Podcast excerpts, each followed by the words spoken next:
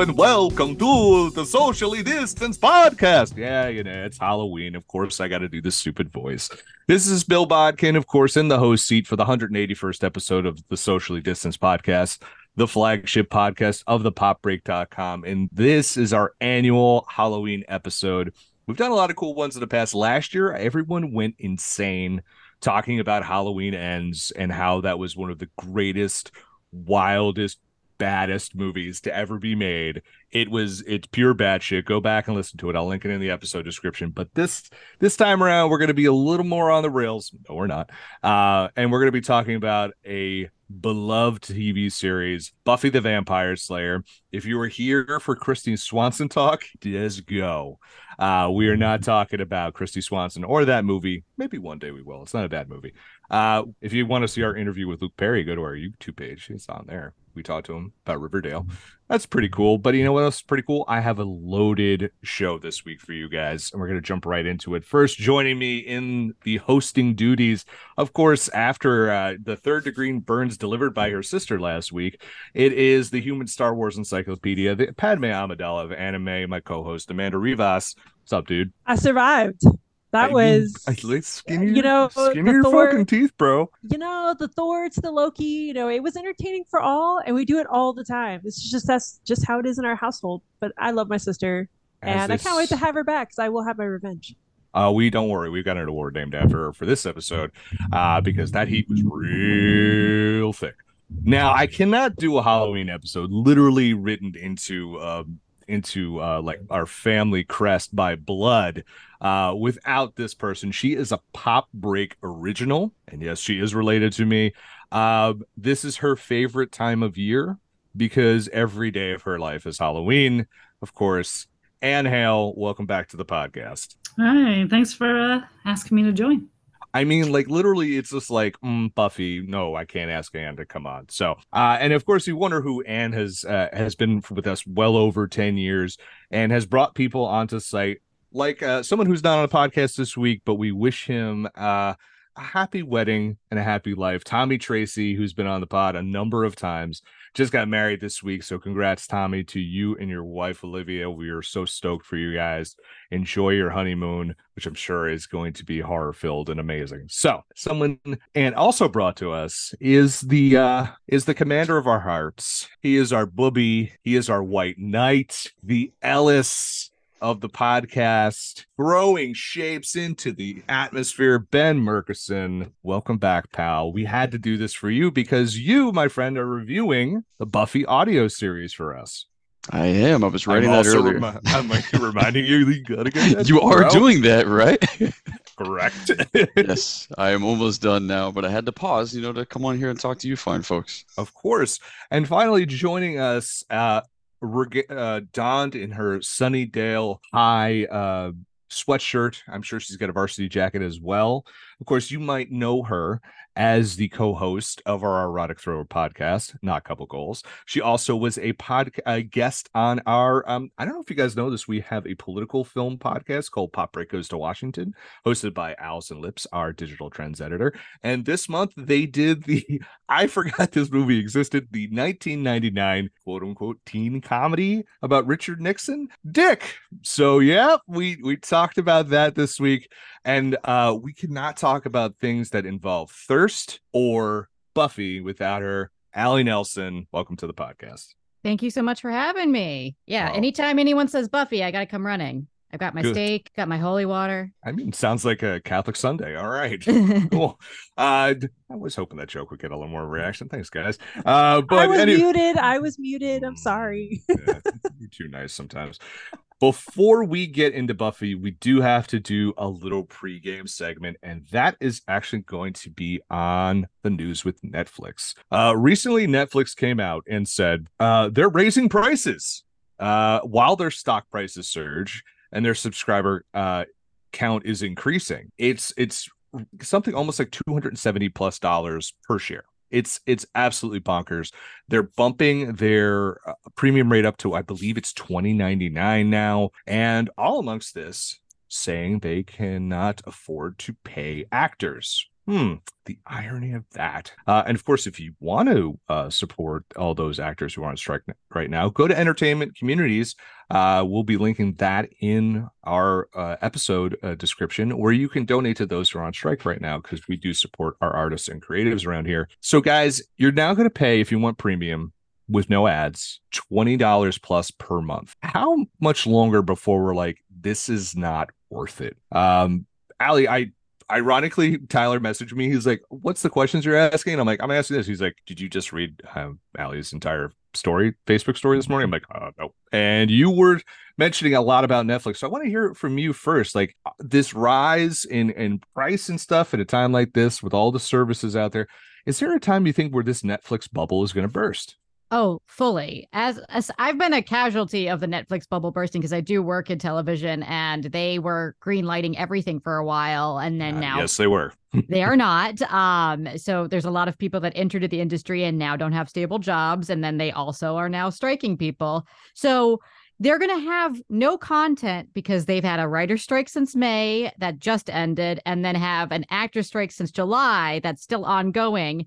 Yet they have the audacity to raise the rate when there's going to be a whole just all it's going to be is reality content. Probably not going to be great reality content there's going to be like none of the originals that people actually like and there's not going to be also just other stuff for them to put on that's new and current i don't know where they feel like it's okay to do that and then continue to give like ted sarandos like a 10 million dollar bonus at the end of each year when he th- that's not deserved Uh, so another question I have is: Are are you also surprised that by their they're cracking down on the password sharing, and yet that has not adversely kind of affected that? It feels like everything they've done. I'm always like, "Oh, dude, people are going to bail," and they don't. Showing you that I don't know shit about shit.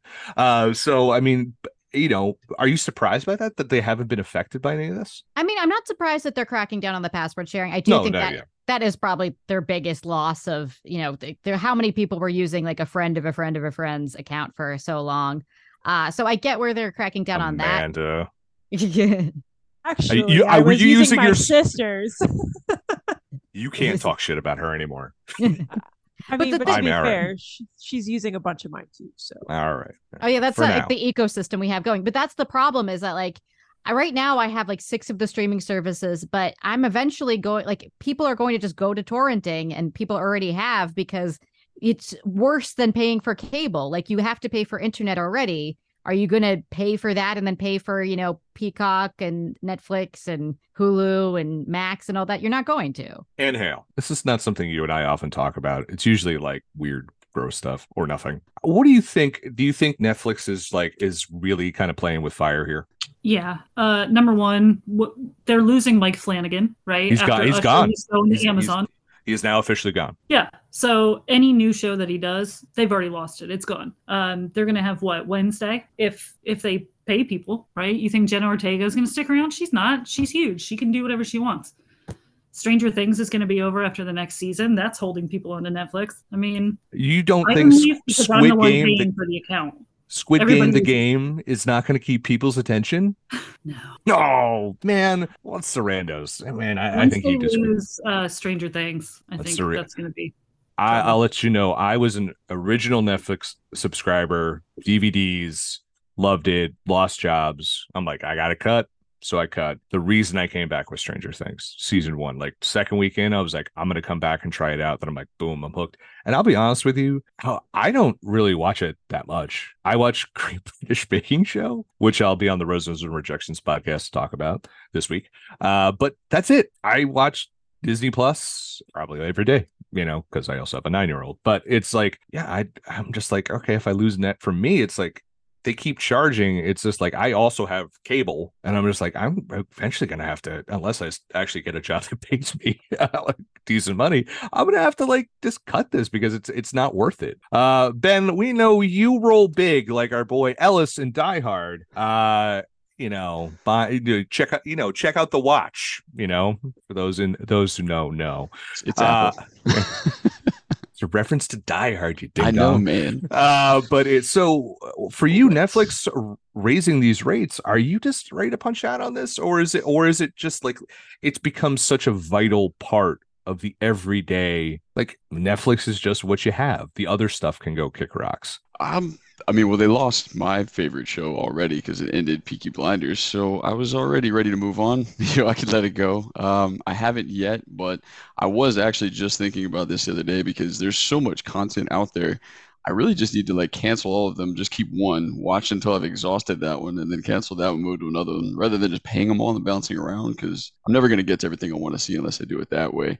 Uh, I, there's not a lot of shows that like I I'm eagerly anticipating that I can you know, be aware of on Netflix right now. I don't watch any of the reality stuff, uh, so that's not going to be a draw for me. Um, so it'd have to be something big for me to come back and, and really need Netflix. I mean, I still got to review all the Paramount content for you, Bill. I mean, literally, you are the Paramount Plus king.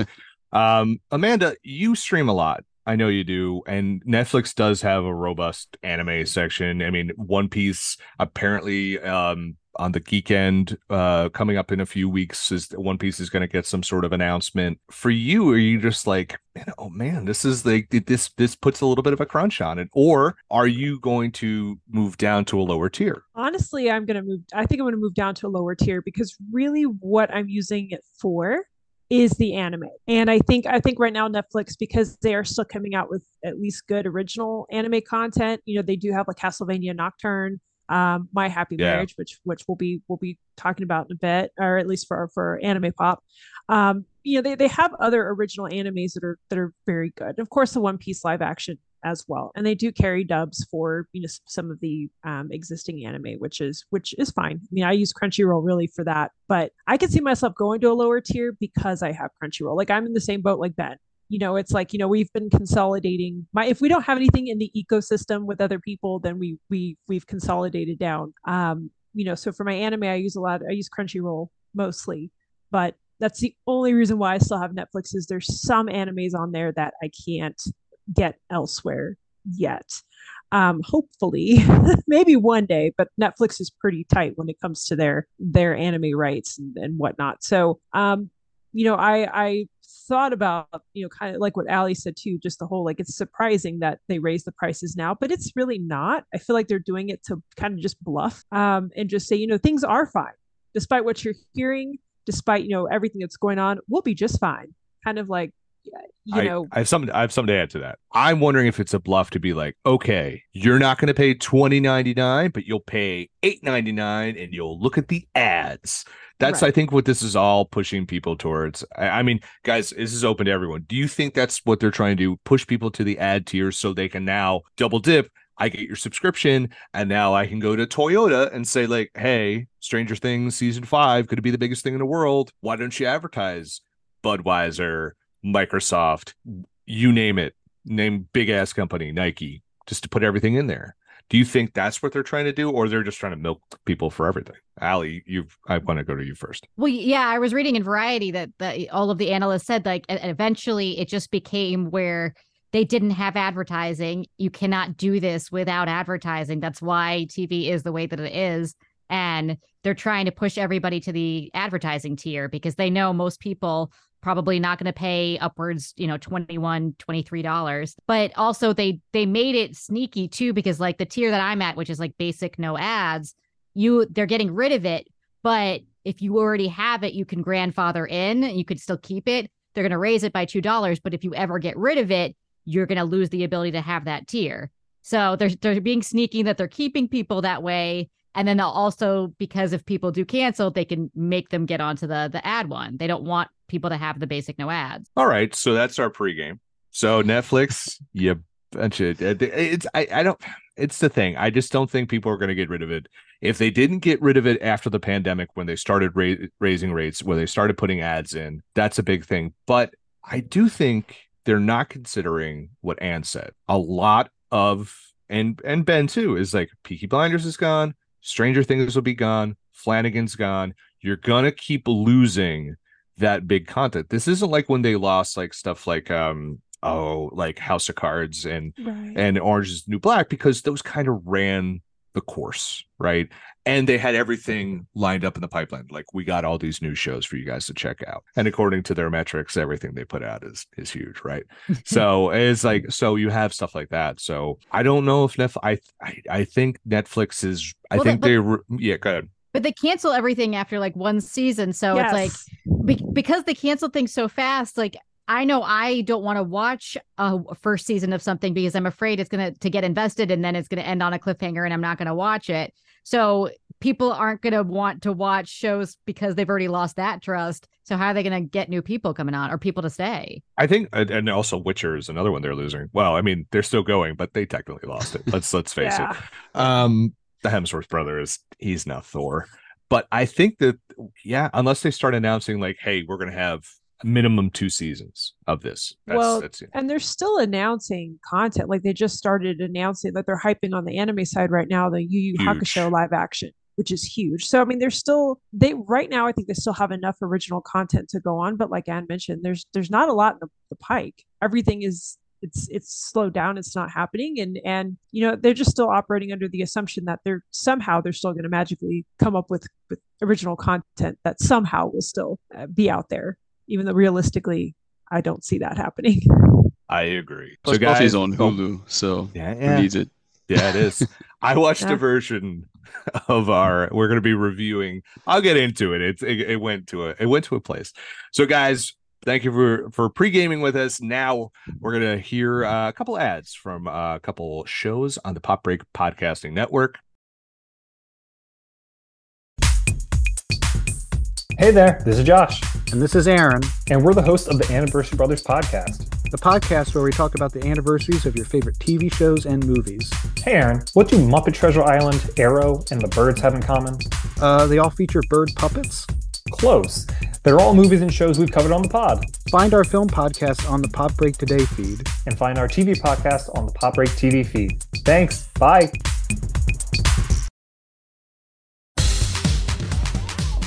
Hey, I'm Allie Nelson, and I love romantic thrillers. And I'm Tyler McCarthy, and I don't know much about romantic thrillers. Together, we host Not Couple Goals, where we discuss the best and, let's face it, worst in romantic thriller cinema. We cover classics like Wild Things and Cruel Intentions. And newer releases like The Boy Next Door and Deep Water. Sometimes it's just us, other times we're joined by great guests, including some of your Pop Break favorites. So, if like me, romantic thrillers are your guilty pleasure, Or you were raised on Lifetime movies like me, join us every other Thursday on the Pop Break Today feed. And we are back talking of Buffy the Vampire Slayer, the series. Originally aired on the WB network, guys. RIP, the WB with that goddamn frog, uh, as Michigan J Frog as their mascot. Um, ran from 1997 to 2003. Of course, the final season airing on another long forgotten network, UPN. So, guys, let's get into our personal history with Buffy. Uh, let's talk about how we. Well, let's let's let Bill get to his actual questions and ask the right thing. So, what was your introduction to Buffy this series? Was Ann? I'm going to start with you because I feel like it all started. I said we weren't going to talk about her, but I feel like it all started with Kristy Swanson and Dollar. It all started with Kristy Swanson. Son of a bitch! Isn't that everyone's life these days? It all starts with Kristy Swanson. It does. Oh, Uh, so there was a uh, a rental place a couple miles down the street from our house called City Video, and every I think Wednesday they did one dollar rentals. So mom would let all four kids pick out a movie every week, and every week I picked Buffy the Vampire Slayer because that was my movie. I was in love with Kristy Swanson, and then the show came out. And I was devastated because I thought it was going to be terrible because I loved the movie so much. Can't redo that movie, right? right. Well, Uh, and I should, would you, would you? So I it, it does. The soundtrack does have a great Rob Halford song on there. I'll say that. It's so good. So uh, I watched Scream, which made me want What? to watch. We did last summer. Oh, I've never seen Scream in my life. Anyone Um, doesn't, uh, so but people don't realize on an audio podcast is Anne is in a room filled with ghost face masks, and I'm, I'm dead serious. This whole room is is a shrine to Scream. If you if you know our our old film editor Dan Cohen from Batman by the Numbers, he has a shrine to in his closet to Tom Brady and Christopher Nolan. This puts it to shame with how much Scream material is in there. So this right here is an original 1996 promo Jiffy Pop from Scream, just to tell you how nerdy I am. Oh, Okay. man, I really hope you eat it one day. So, It almost it almost um, sounds like I'm wishing you death. I'm not. so I watched um I watched I Know I Did last summer and I loved Sarah Michelle Gellar and my boyfriend in high school told me that I needed to watch Buffy. If I loved Sarah Michelle Gellar, I needed to watch Buffy. So I got into Buffy uh season 2 episode 5. It was Reptile Boy when she goes to the Oh, okay. fraternity. So that was my first episode ever. Was Reptile Boy and it was funny and it was creepy and Cordelia was amazing and I loved Cordelia, which Cordelia was awesome. Um, so that after that, I was obsessed, man. I had a Buffy bedroom. Everything was Buffy. that, that doesn't shock me. Literally seeing what you're doing right now, it does not shock me at a Buffy bedroom. For me, uh, I had no, I had heard of Buffy the Vampire Slayer the movie, no interest. Uh, and then you know, listen, I was uh, I was a susceptible teen going to an all boys Catholic high school in the in the mid to late '90s, and so the WB had all the good looking girls on it. Of course, Katie Holmes is as uh, as Joey from Dawson's Creek, and then literally every woman who was on Buffy. So uh, when my parents were not in the room, it, it sounds like I'm watching porn when I say this, and I apologize. But it's just like this is stuff they wouldn't watch, so I would just sneak and watch episodes of Buffy. And I thought it was great. I'm like, this is awesome. It's just like it's like like cool kids are watching this, but it's also kind of nerdy and like sci-fi and, and horror. I'm like, this is great, but I never really finished it. Um, or I only caught bits and pieces, I should say. And I remember my college girlfriend and I like would watch episodes and I watched the finale live with her. But then um, my wife and I, during quarantine, watched it from start to finish all the way through. So my first full watch was during uh, probably 2020 is when I got the full watch and I just love the shit out of it. So that's why I'm very happy doing this podcast. Because man, if I hated it, that'd be really weird. I do a podcast on it. So you're wearing the sweatshirt, Allie. So tell us why. Uh, tell us all about your introduction to Buffy. So I grew up in a in a big horror household. By the time I was Yeah. five, I was I was watching the X Files, and my mom had shown me my first R rated movie, which was Aliens. Uh, wow, good good introduction. Yeah, but I, I had a really bad nightmares all the time, and my mom was like, "Why does she always have nightmares?" And so when Buffy came out, I was also still a, a wee child, and it was you know kind of right up my mom's alley. She loved watching that kind of stuff. So we watched uh, season one, episode five, The Pack. I believe it's episode five uh, which is kind of a reviled episode, but like at the time it was my intro, and I still kind of have a love for that episode. I think it's a fun episode. Uh, and immediately hooked, like a lifelong obsession was born. Um, the way that you have your Scream shrine, I have literally a Buffy shrine in our living room. It's one of the first things you see when you walk in. Got all the Funkos, got like my on our wedding cake instead of doing a bride and groom, we had a Captain America and a Buffy Summers on top of the cake because that's what I wanted instead of a little bride. So every m- memorabilia, comic book, uh, even like the fictional books, and then I'm currently listening to the Audible. So d- yeah, definitely Buffy in my blood. I thought so. There's like a, a sheet behind you. I thought you were going to just pull it down and be like, "Here it is. Here's my Buffy room." That would have been pretty epic. or it's just Tyler on the other side. Uh, but Ben, listen, your fandom, I'll put in quotes, uh, for Sarah Michelle Gellar has been documented on this podcast. You've reviewed everything she's done. Also, check out our interview with her on the popbreak.com with uh when she was on Star Wars Rebels, um, which is we can never do go podcast without mentioning that show. Uh, so tell us how you got into Buffy when you were a wee, wee rave kid. Yeah, I was 11. I guess that's we. Uh, so ironically, listen, UFO pants come in all sizes, buddy. So let's let's go. My uh, my very first episode was also the pack, which was funny because the WB yeah was uh, doing this thing. I didn't see season one like when it picked up. It was like the shortened season, but they were doing a thing where they were re-airing like season one on Mondays, I think, and then they would do the live episode of season Yeah. two like on Tuesdays. So I was watching that whole first thing like out of order, so not a lot of context to what I was doing, but I was doing that. So that's how I got into it. And the pack was the very first episode I watched, and it's a really trippy episode where Xander's possessed by hyenas. It's just off the walls, but I really dug like the humor of it, and obviously fell in love with uh, Sarah Michelle immediately.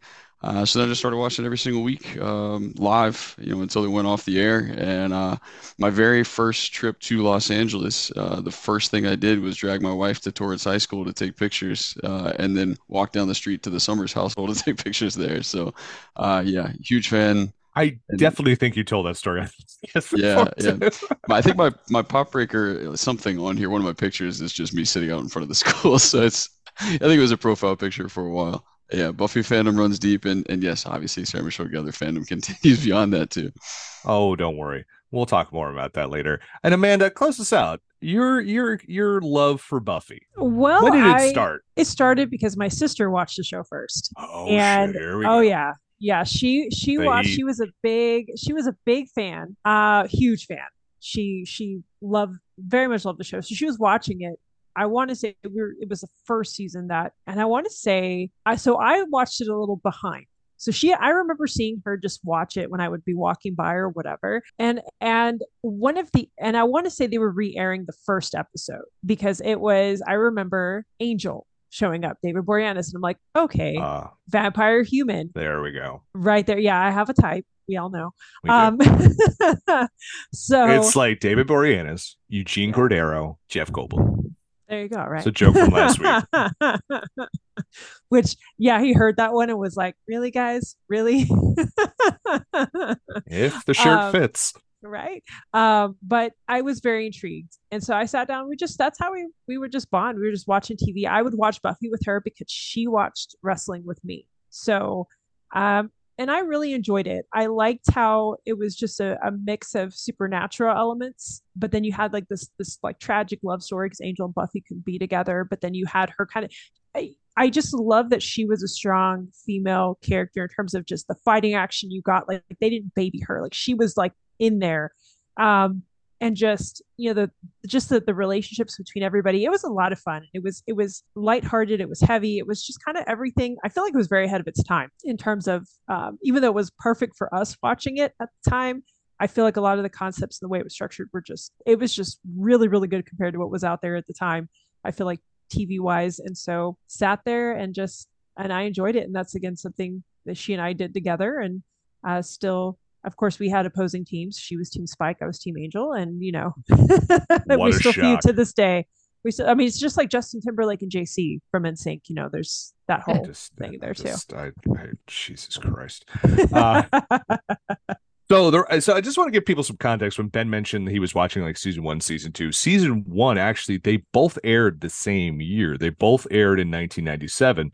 Uh, season one was a 12 episode arc that ran from March to early June, and then it came back September through uh the 97 through May of 98. So that's that's how you get to see it. And I, I remember that's how kind of I was watching it. It was a little weird because I wasn't watching it sequentially because also Mondays was Monday Nitro and Monday Night Raw. So it's just like cool. I get to see pretty girls here, luchadors, and then Stone Cold Steve Austin. So Monday nights were awesome in the 90s. So speaking of awesome things in the 90s, it's a horrible transition because no one's gonna like it doesn't make any sense when I ask this next question. Real quick question: How many times have you watched this series from start to finish? For me, the answer is one. And you're going last because I feel like it's actually Allie, you're going last. Ben, how many times do you think you've seen this series from start to finish? I know that I've watched it four times start to finish. Um, and then I watched like single episodes like around holidays, like Pangs on Thanksgiving and the Halloween episodes and whatnot. But four times start to finish. Amanda. completely from start to finish one time although i do watch a lot of i catch episodes here and there and you know kind of that kind of thing but from sitting down like start to finish straight up one time And is it over 10? Uh, so I have watched the show start to finish uh, anywhere from one to three times a year since 1997. so 50 to 80 times. Ah.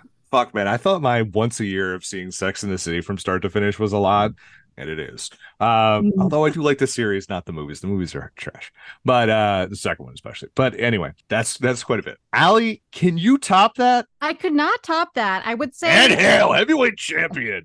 probably done it about 12 times start to finish but i do sort of just always put it on so like they'll just be buffy going on in the background and then definitely did like all of the comics and even like the little like origins comics and stuff so i feel like i filled in the gaps and stuff with my time spent with buffy even when i'm not watching it Do you mix in the Angel episodes when you're doing the watch so that you keep it like Okay, here that okay. I- me I ask- that's not on my list. Okay. Okay. So, So here, Angel. I've never seen an episode. Never seen an episode of Angel. And 50 to 80 times, how many times Angel start to finish? Or have you even watched all of Angel? I have never watched Angel start to finish. I liked season one. I thought Quinn was great. Cordelia was great. They kept her on character. Uh, season two, Quinn was. I mean, spoiler, but it's been like twenty years, so Quinn was dead.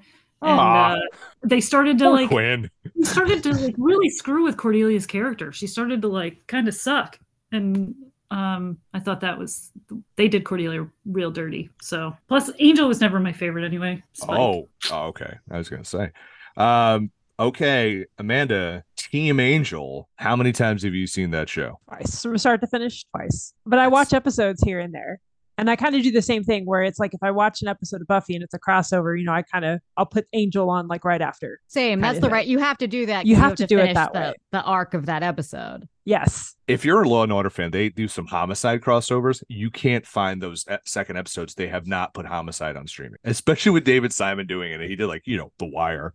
Uh, so it's like they're like, ah, fuck it, we don't need to see it. Um, all right, Allie, Angel. I've only watched Angel. I would say probably I watched it when it aired, and then I watched it once on streaming. I it's a very inconsistent show. When I do watch it now, I watch just like the episodes I like. Like they they don't find the team that they like until like season four, and then season four they really nuke like Cordelia's character, and then season five they like just change everything up and like retcon the whole show. So it's like it's a it's hard to watch. Like he's a better character on his own show because they had to give him like some personality but in general it's just such an inconsistent show. The tone isn't very fun. There's just like whole like streaks of really boring like bad episodes but like the episodes that are good and the characters that are good are like really good. Like andy hallett as lorne fantastic i love him but you know other than that it's like you get those little like bright moments like him but yeah it's it's a it's a hard to watch show uh, the crossovers are good though Okay. So I got to ask the hard question here. It's not a fun question at all, but I got to ask it. It's the Joss Whedon of it all. Obviously, Joss Whedon created this. You know, this was his thing. Does everything that's come to light with him, how does that impact or does it impact your viewing of Buffy? Uh, so, Anne, I want to start with you. I try not to let it affect like my love for the show. I try to separate um, him from like the great performances the cast give. I try to like put more focus on that. But like knowing how horrible he treated Charisma Carpenter, Yeah. is a little that's a little tough. And like knowing that we could have had so much more Cordelia, or we could have had like better Cordelia, or better things could have happened for Cordelia. That that part kind of sucked. For me, yeah, it's it's kind of like how I view a lot of his stuff, like Firefly, Avengers, other you know, Agents of Shield, which we're doing right now on Bill versus the MCU. I mean, he didn't do a lot with his brother, obviously did, but yeah, it's it's like you have to address it because it's just like so it's like I'll say it, fuck that guy, piece of shit. The show is great, and I feel bad for the people who were involved, like Chris Carpenter. It's just like, god damn it, like uh, that whole thing came out. It's so heartbreaking to hear all that stuff, and like, and I think I appreciate all the perf- like you said, and like the performances more. Like this guy was like that the whole time, and look what he look what they put out there. Just despite that, is pretty great. So, but yeah, fuck Joss Whedon. So whatever, is Joss Whedon gonna hate me? I don't care. Um, Amanda, does it impact you at all? So definitely I'm on the fuck Josh Whedon side. Like it's just it's awful what he did. And um, you know, especially with Charisma Carpenter, just you know, I'm with you, Anne. Like we could have had just knowing that we could have had so much more. And she could have had a, a much more fair shake.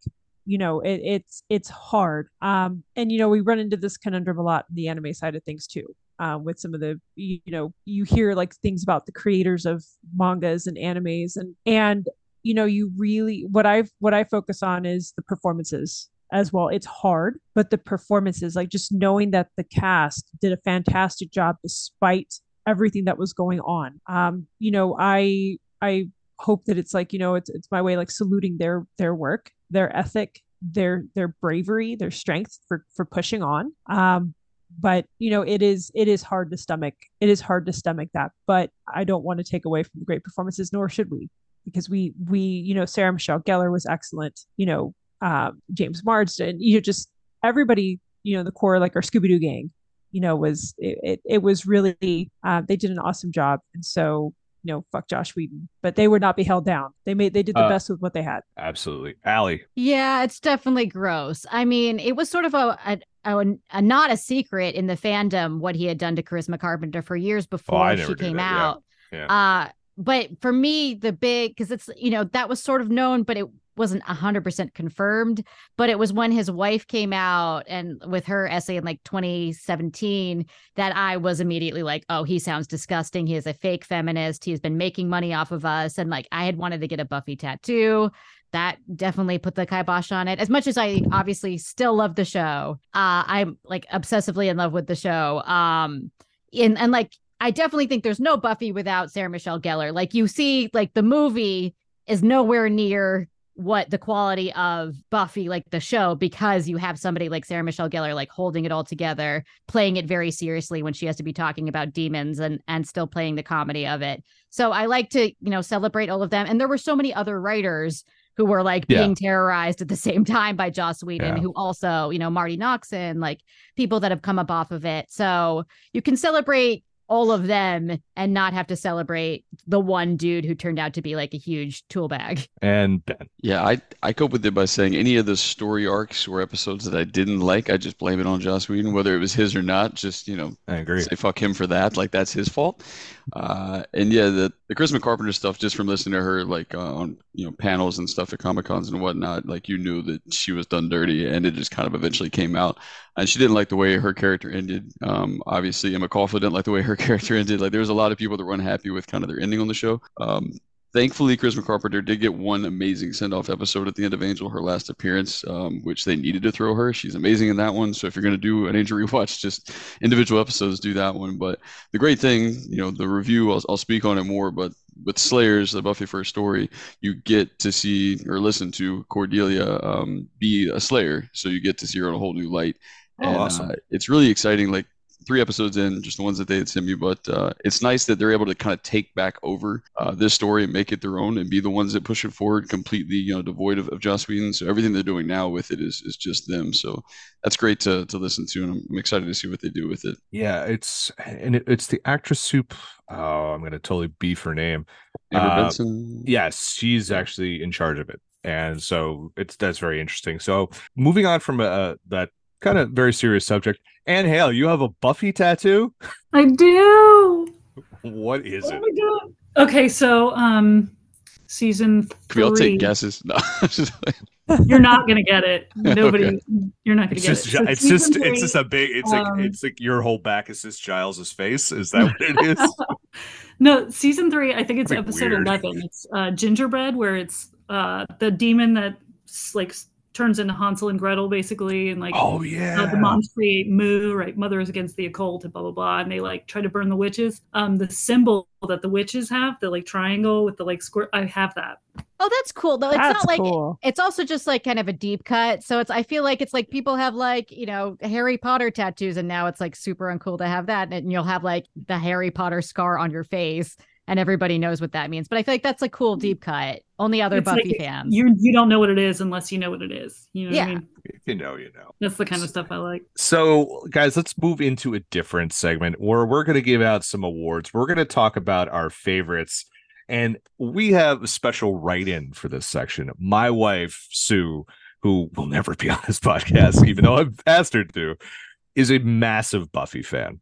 And so she has given her answers for this as well. So I want to go into our first award. I wish I could toggle between screens uh, screens better. And this one I'm just going to call "You're the Best Around." Think of the song from The Karate Kid. Let it seep in your head for a while. It's there. You're welcome. And this is my, our award for the best, your favorite episode. doesn't have to what you think is the best episode, but your favorite episode.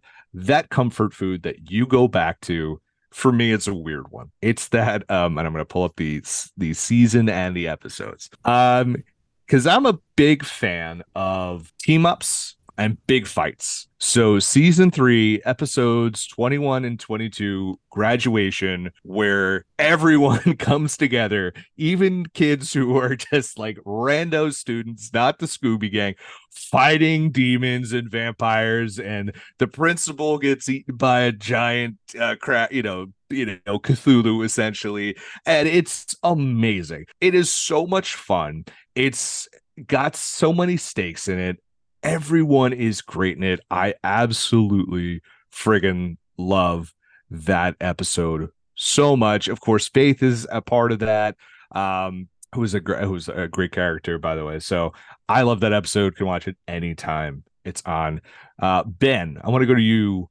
What is what wins your comfort food? You're the best around for best your favorite episode. That comfort food episode. Yeah, because there's definitely some like Emmy worthy episodes. Yes, of course.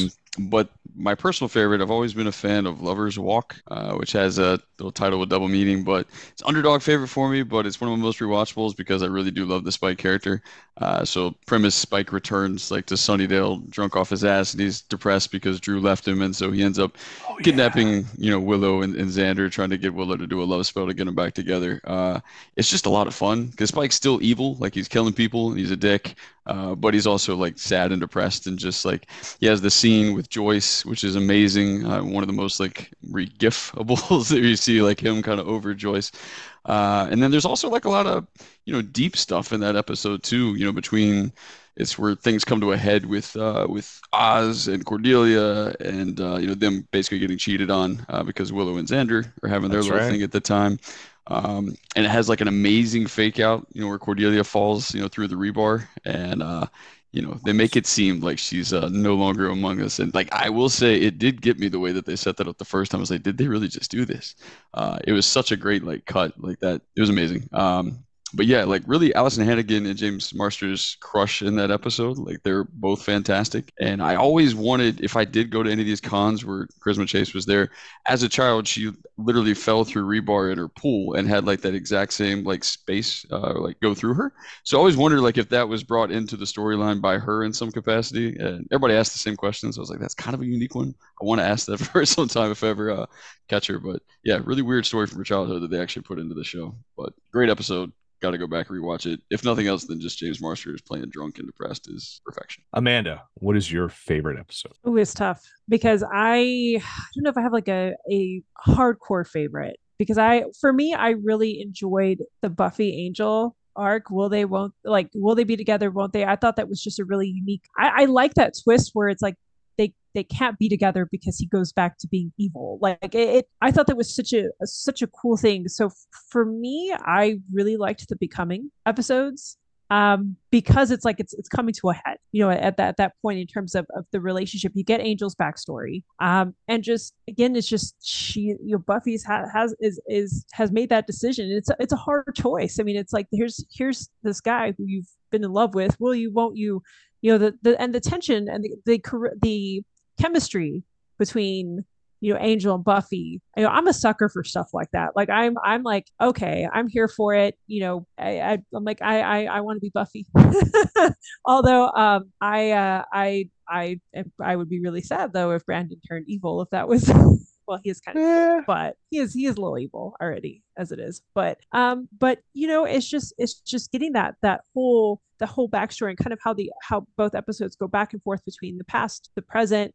It kind of just i just thought it was they were both really well done. And so i i'm here for the becoming because again i i'm i'm the whole doomed romance thing is that that the You're romantic yeah i'm a sucker for all of it so i love i love those two episodes Uh, the write in from my wife is uh, it's a bit of a deep cut one. It is season seven, episode 11 called Showtime. She's like, This is the Thunderdome episode. And she's like, It's all action and I goddamn love it.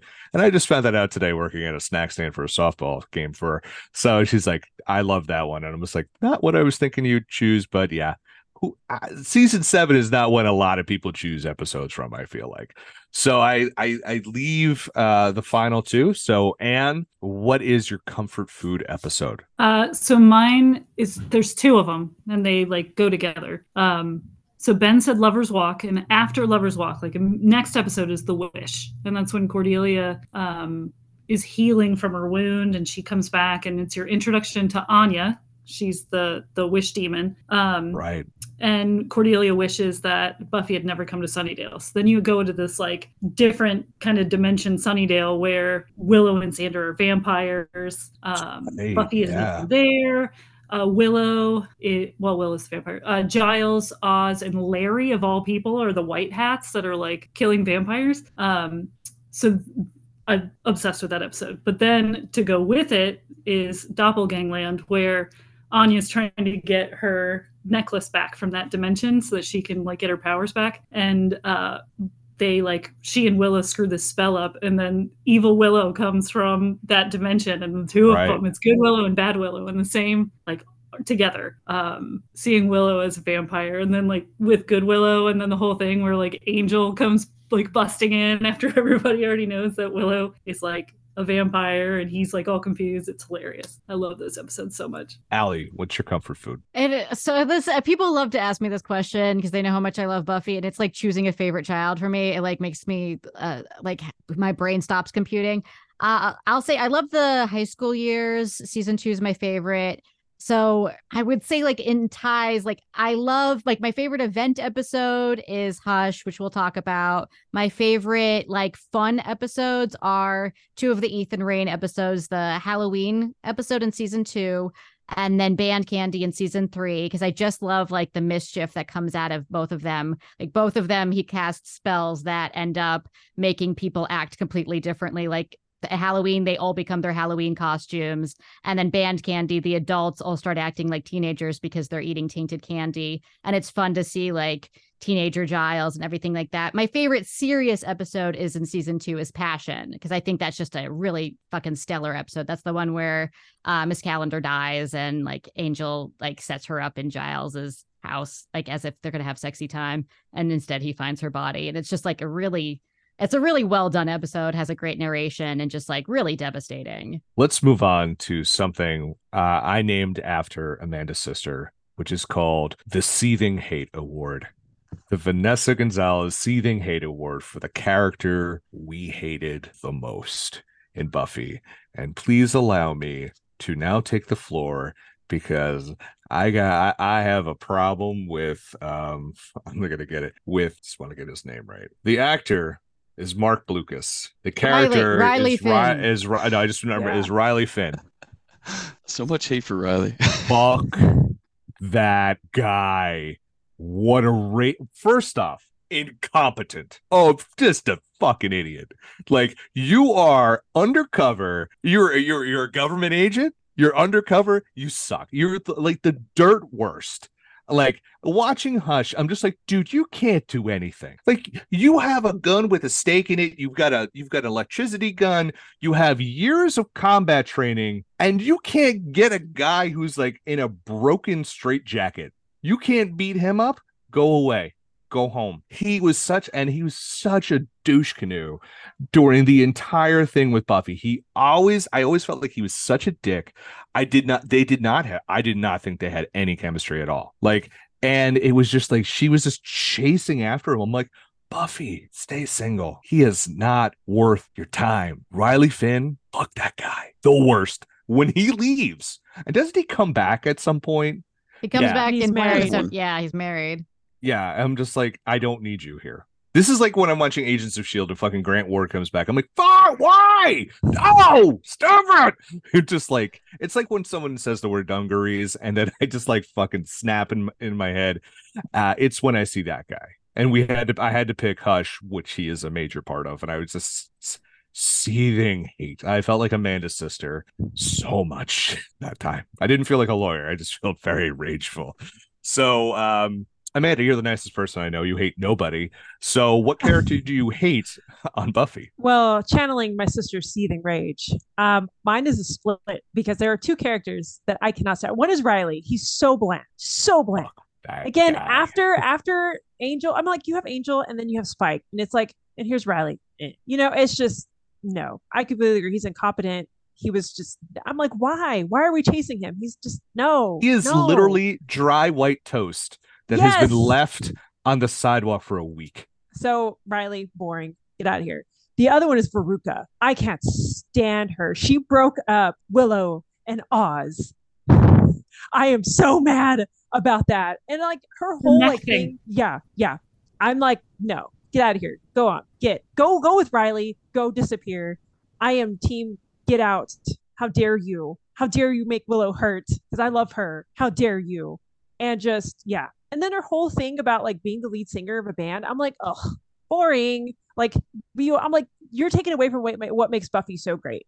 Get out of here. Enough. Join, join your fellow dry toast and just go. Get out. That's my, that's my rant. Ben. Oh, so my wife's right in is Xander. She's like, Xander's a dick. He is always been a dick and always will be a dick. He was my number three. I only had to limit. I limited it to two. I mean, Well- that's shocking given how nice you are to everybody. I just for me it was Riley. Fuck that guy. But it's just like, but uh, and I'm gonna say that every time. But yeah, she hates Xander. She's like, not only is he annoying, he is just a complete asshole to every woman he's with. Thank you. That's why I don't like him. Well, he's he's he's the he's the Joss Whedon proxy. Like Joss Whedon put himself Ah, in wow. via Xander, Wow. and and the actor is Glad I'm- currently problematic as well. So you know, it's it's fine to hate on him. Uh, Ben, who just who really just gets your goose? Who can see that Amanda's sister seething anger and rage? Uh, she's actually so- a nice person, but I just I just feel like she's angry at Amanda mostly. You're you're not wrong. She's she is a she she seems very nice, but she can get very angry. So the character for me uh, throughout the whole series is is Warren. Uh, he's you know the one of the three you know nerdy villains from uh, season six, which some people view as like a low point of the series. It actually has like four or five really amazing episodes that are some of my favorite of the whole thing. But um, before they bring about Dark Willow, Warren is kind of the leader of of the big bad, and his character is just terrible, uh, creepy. Represents like the worst of of men. He's got like the really bad storylines with like the sex bot, and then the spell where he takes over like his ex girlfriend, like in a love spell, and then like kills her. Um, it's a really dark, uh, you know, portion of the show to watch. It's kind of hard to watch, and the character has zero redeeming qualities, um, unlike a lot of the other, you know, villains. Um, and I get like the they were kind of going for like the humans are, are monsters too, and sometimes the worst and most evil people uh, just it doesn't make me want to like that particular character, and, and I kind of always hated his uh, his plot line and his part on the show. Um, and as as a side note too, the other two, like I didn't really like that they ever even pulled Jonathan into that group too, because Buffy was so sweet to him, and he had like some really good story arcs. I think they just liked you know the actor, and they wanted him to kind of be a part of it in some capacity, which I, I get. And then the fact that Andrew was, you know, also a piece of shit that they brought him into like season seven to kind of close out and be a part of the Scooby Gang, which was weird. But um, the whole trio, technically, but uh, especially Warren. Um, so I'm, I'm glad to see the way that he went out on the show. At least they they redeemed themselves in that capacity. The worst Alex. death probably of anybody on the show. Good. Yeah. Allie, who do you just like you mother? I hate Dawn. I hate her so much. I hate. I mean, it's like it's most of the fandom hates Dawn. Dawn is annoying. Oh, She, I was around her age when she was added, and I was so embarrassed. I was like, "We do not act like that." Oh my God, you are making us all look so bad. That is undignified. And it's so clear because originally she was written as a 10 year old, and then they cast Michelle Trachtenberg because uh, she was recommended by Sarah Michelle Gellar. So she's 14. So they made the character 14, but didn't rewrite her. So it's like one of her introduction episodes, she's got like chocolate ice cream all over her face. And it's like, what friggin' 14 year old is like unaware that they are eating? Even a 10 year old, honestly, is aware I mean, that there is. me, but but you've got a beard. I'll give you that. not Like, when it was 14. oh, man, well, that's true. well, all right, But maybe.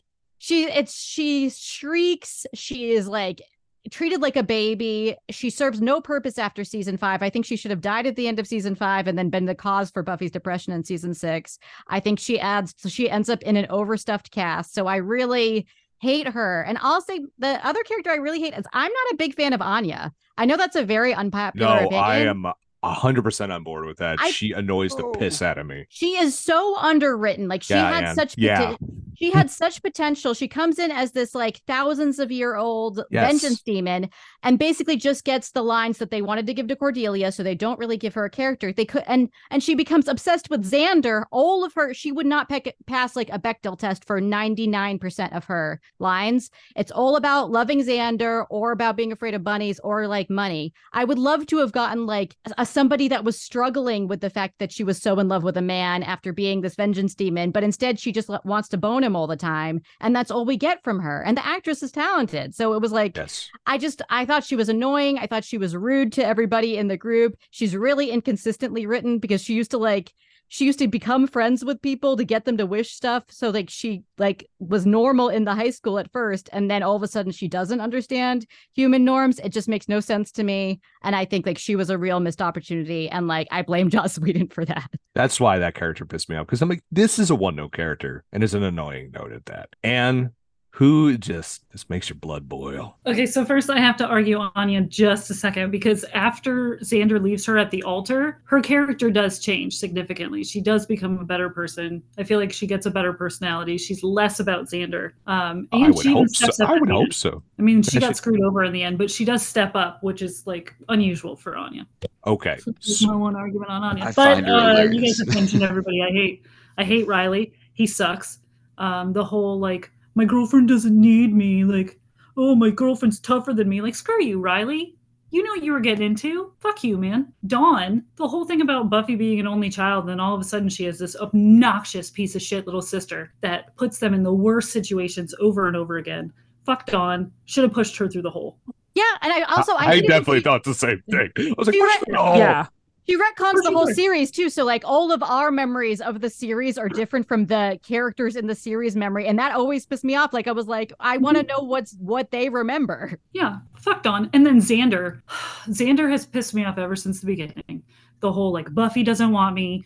Uh, everybody that Buffy likes sucks because it's not me. Um, I mean, all the way to the end. Even when she was sleeping with Spike, he was all jealous. Like, fuck you, Xander. She doesn't have to like you. She doesn't have to be with you just because you like her. Leaving Yeah. Anya at the altar after all that shit. like, Yes. you're lucky Well, she liked you, dude. I was You're about to dick. say, no wonder Buffy wouldn't be with him. If I saw him doing what he did to all these other women, I'm like, no, Yeah. no. And he He- he didn't sucked. deliver the message to Buffy that he was supposed to, which may have prevented her from having to kill Angel in season two. Thank so you, He should have been like thank cast out of the friend group already. Do you know who he ends up with at the end of the comics? oh He god. Oh, God. he ends up with Dawn. It's of course he Oh, well. does. disgusting. The person who used to babysit and they have a baby together. It's disgusting. Oh I have not read the comics. Oh. I'm gonna stick to the Audible. What makes Yeah. it worse about Nicholas Brandon is that there's actually like a TikTok like uh, page from his ex girlfriend who said that he would like hit her and like abuse her like emotionally, mentally, physically. Like he was a terrible fucking person. Yeah, Nicholas he was on Brandon is Dr. Phil. Yeah. Yeah. he had a lot of He's stuff going on. Shit. So as freaking amazing as like Charisma Carpenter is, on the flip side, you've got this piece of shit Nicholas Brandon, and I'm really glad that they didn't end up together because he didn't deserve her.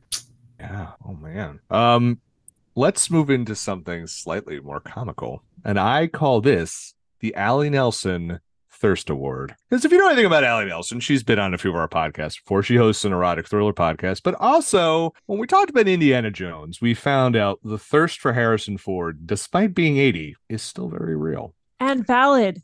And valid. I stand with Allie on that. Thank you. Yes. So this is going to be, and I will be taking a step aside for a minute because I do have to take care of a, a little nine-year-old to go to bed. but She should have been in bed a while ago. Um, about who we have added and have a, a thirst for on this cast.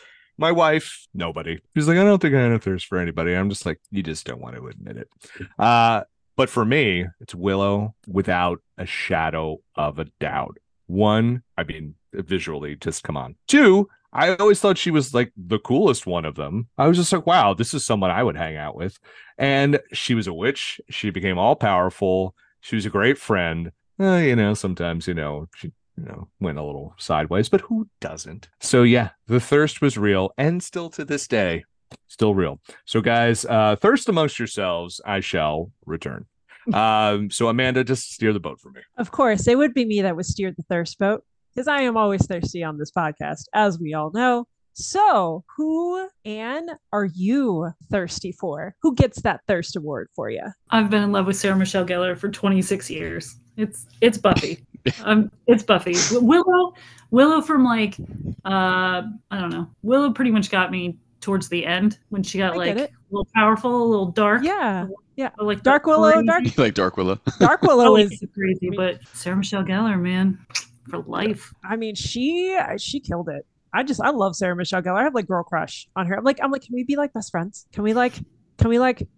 You're just so cool because I mean, she made she's what made the show so great. I mean, the cast was great. Don't get me wrong, but yeah, I mean, I mean, she, Sarah Michelle Gellar is such a nuanced performance, and she's gorgeous, just like right off the bat. It's like she she's somebody you would like love to hang out with, love to date, who would like go kick ass no matter what. Like just all those per, all those performances in one. But I think somebody might be rivaling. You might have a rival, Anne. Go on, Ben. Tell Well, I us. mean, I- this is your moment. I just wanted to say yes, absolutely. You know, second that for sure. I mean, Sarah Michelle Gellar has like been my obsession like since I was, I guess, 11 years old.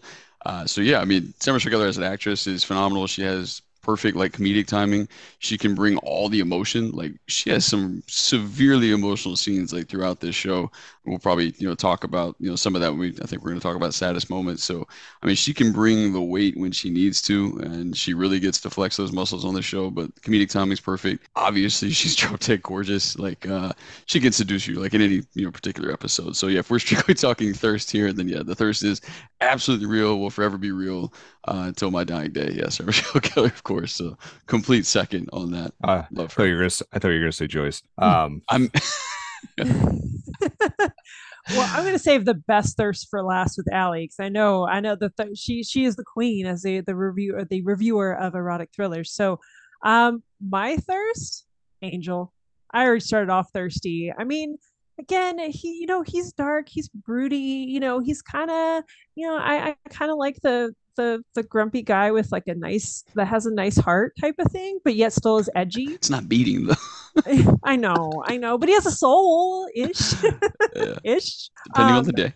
It's Yeah, still like one on the episode of. Angel. Yeah, yeah. So I mean, he he's yeah, just tall, gorgeous, just shows up out of nowhere. Just the charisma, it just charismatic. I be like here by high Riz factor, Um, would say. Right. Yeah, yeah. So again, I have a type. Y'all know. Um. so the David Boreanaz is like you've got to say too, like when he shows up, like you're talking about risk factor, but like the first episode, you got to respect like how much he grew as an actor because he wasn't Yes. especially Oh, good when he first Yeah, comes he- on screen. I- He does like this he- pretty he's very- though that always bugged me. And I was like, oh, that's a bad delivery of that line in motion. But he got so good, He like on did. the show. I, I thought end. he was so sexy in that when he's like, "Don't worry, I don't bite." I was like, "Oh Yes. goodness." Same. I was like, I like, what? what like, oh heavens to Betsy. I'm like, oh no, no. you're like, yeah. you're just Uh, like, you're like, let me find some pearls to clutch. Hold on one second there. Exactly, exactly. So that is that is my thirst. But Allie, And, well, hold on, Let's Ann. What was Oh, what wait. was yours? Oh, Sarah Michelle Gellar. Oh, okay. I wasn't. we we joined on that one. yes. I thought it was going to be Alyson Hannigan. That's who I thought it was going to be. No, I, so- I said Alyson Hannigan She towards mentioned the Dark end Willow. of the show when she got Yeah. dark. 'cause Well. I like the dark.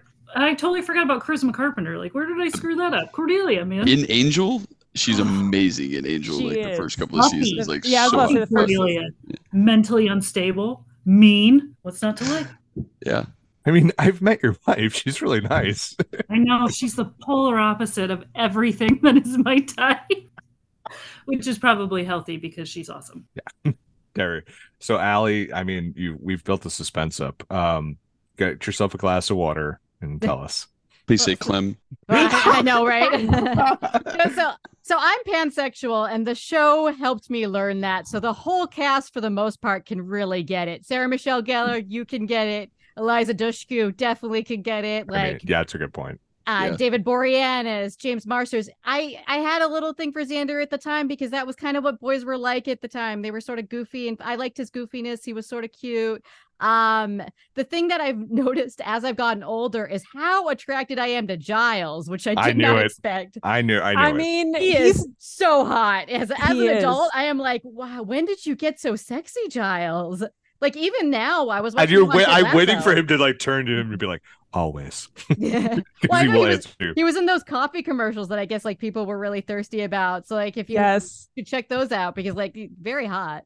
He's like cleaning his glasses, you know, and just putting them back on. Oh, and there's clips of him as Frank-N-Furter, like you know, and Rocky Horror Picture Show. Oh, like, that's An- right. Anthony Stewart Head, he can just like anytime, still to this day on Ted Lasso, even though he played a real scumbag, like he can still get it. He's like still a hottie. He's such a talented man. But like Anthony Stewart Head Giles, such a hottie. Like, oh well, my god. and he was smooth on the show too. Like eh, you don't realize how well written in in a way, like his lines are, his delivery and everything. I'm like, okay, I can see. I'm like, you'd, you'd pull me in.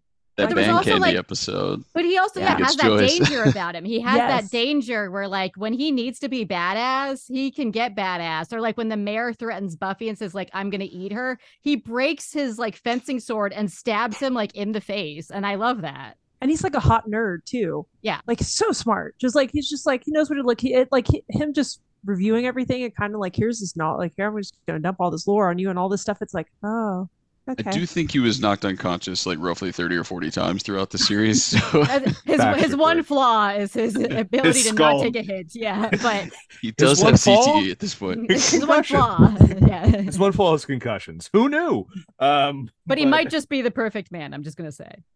Well, somewhere somewhere your husband's like all right i can get with that oh boy um let's just change gears to just uh the absolute heartbreaking episode. Just the one that just just totally gutted you. Uh for my wife i don't have the episode so i apologize for it but you guys will know it. It's a very famous one. It is the one where buffy has to kill angel and then has to leave town because her mom kicks her out i believe. Is that season two? Yeah, becoming So- part two. It's a finale. Yeah so that is my wife's choice for that. For me uh it is uh season six episode 19 where tara catches the stray bullet. And that one just really gets me because i love tara and willow as a couple. And holy shit when she eats it it's the saddest thing. It really just break it just broke my heart when i watched that scene. It's just like these two come together. If you see we're going to be talking about hush in a second. Like this is where like, the impetus for that relationship. And then it goes through so much and it's so great and so well done and they just they're just so lovely together and for that to happen it's just it's just like fuck it's the worst uh and hale you have no you have no soul and you have no emotions but hey, a typical bodkin uh so it's like what did you know what did really hit you in the feels Um, it was season five, episode sixteen, the body. Mm, a famous one for sure dies. I'm not a crier. Like you said, I, I really don't have a whole lot of emotions. Like I don't have a wide range of emotion. I, I, I don't cry a whole lot. it's mostly apathy and sarcasm is what i love about you Yeah. Well, what can you do? That's how we cope. uh, that episode destroyed me. Absolutely destroyed me. It's the the complete silence. There's no music yeah. Right? Um it's the like the dreams that buffy keeps having where like she saves joyce and you keep getting that like glimmer of hope that she has saved joyce and that joyce has like lived and only to find out that she's actually dead. Um Anya snapping because she doesn't know how to feel, right? She has no idea how to react to somebody dying because she's never had feelings before. Um, yeah, that episode just ruined me. Plus, you know, like we grew up with these characters. Joyce was like a mom. She was like another mom, and then she's gone. It's terrible. yeah it really is ben what about you what's what's the one that hits you hard Well, the body was like the number one for me, but I did. There's a lot of really emotional episodes throughout the series, so I'll try to make a couple different notes. Um, but I'll, I'll actually go with once more with feeling since we haven't really talked about it like that much, and it's you know one of the best episodes of the show, obviously. But uh, there's like an intercut where they're kind of different characters are dealing with different emotions. Like Giles is struggling with the fact that he knows he needs to leave Buffy in order for her to continue to grow. Spike's like in love with her, but he's also angry with her, and Buffy's wrestling with this you know secret that she was in heaven and she was pulled out. So they're all like going through their own stuff, kind of singing the same song, going together. Um, I think it's like "Walk Through the Fire" is, is that particular song that they're playing, and that one always kind of gets me because the whole gang is like going through their own thing, but then they decide that they need to go together because they can do anything together and they're kind of walking through so as far as like the music of that show uh, and that song and that moment that one was that was really strong too Allie, what about you Uh, I mentioned it before. I would say, you know, definitely the bodies. Uh, one of them becoming part two. Also, always. What I think that was the first time I ever like just, just sobbed into my pillow after an episode aired. Uh, but passion, uh, I think upon rewatch as an adult, like really gets me. I think part of it is that I think Anthony Stewart Head really sells it. Just a ta- really talented actor. When we know as the audience that that Jenny's dead and that he gets excited, he has the rose by his face, like the whole tableau's been set up for him and he goes up and finds her body and just like the way that his face shatters and he like he literally drops like the the glass they all shatter.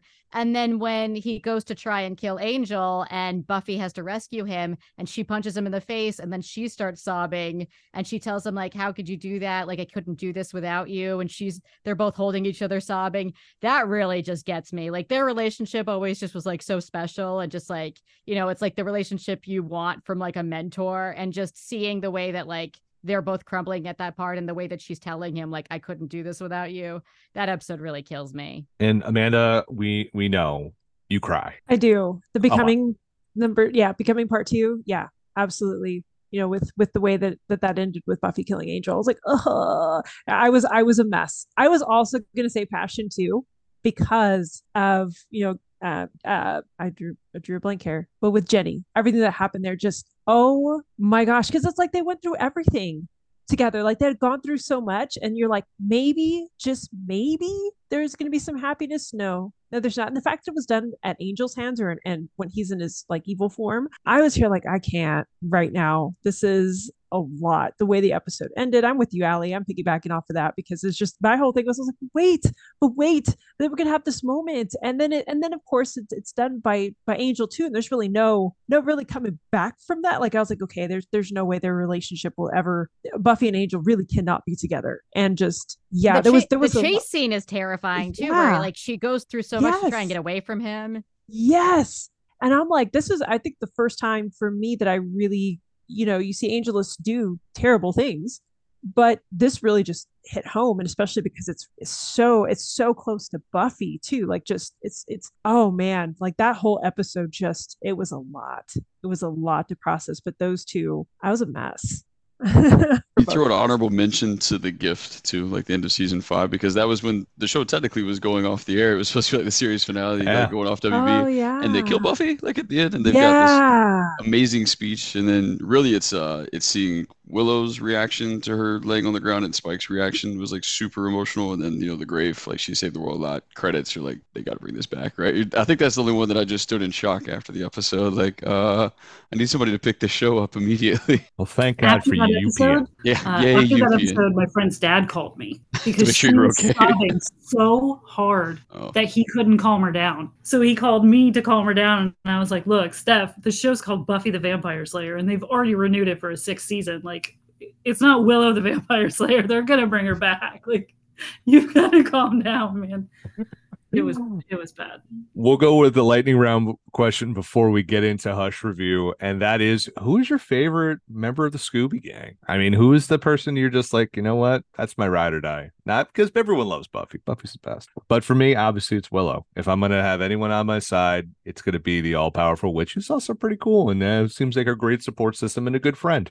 So that's that's my favorite. Also, she was really funny and just just a at times like in the beginning just such a breath of fresh air and a source of comedy and at the end was such a dramatic factor in it it was amazing uh ben who's who's your ride or die from the scooby gang Yeah, so um, surprising as I was thinking about this, like Spike is actually probably my favorite character on the show. Uh, James Marsters is fantastic, and it's just he's got the wildest character arc maybe of anybody because he was brought on to be kind of like a temporary, you know, villain that they were going to kill off, but he was so damn charismatic and everybody liked him so much that you know they kept finding ways to bring him back. They were like literally inventing ways for him to be on the show, and then like, all right, we'll just put a chip in his head so he can't hurt anybody, and then gradually becomes kind of like a reluctant member of the Scooby Gang, and he's just a dick to everybody, and that's like the best time I think with Spike.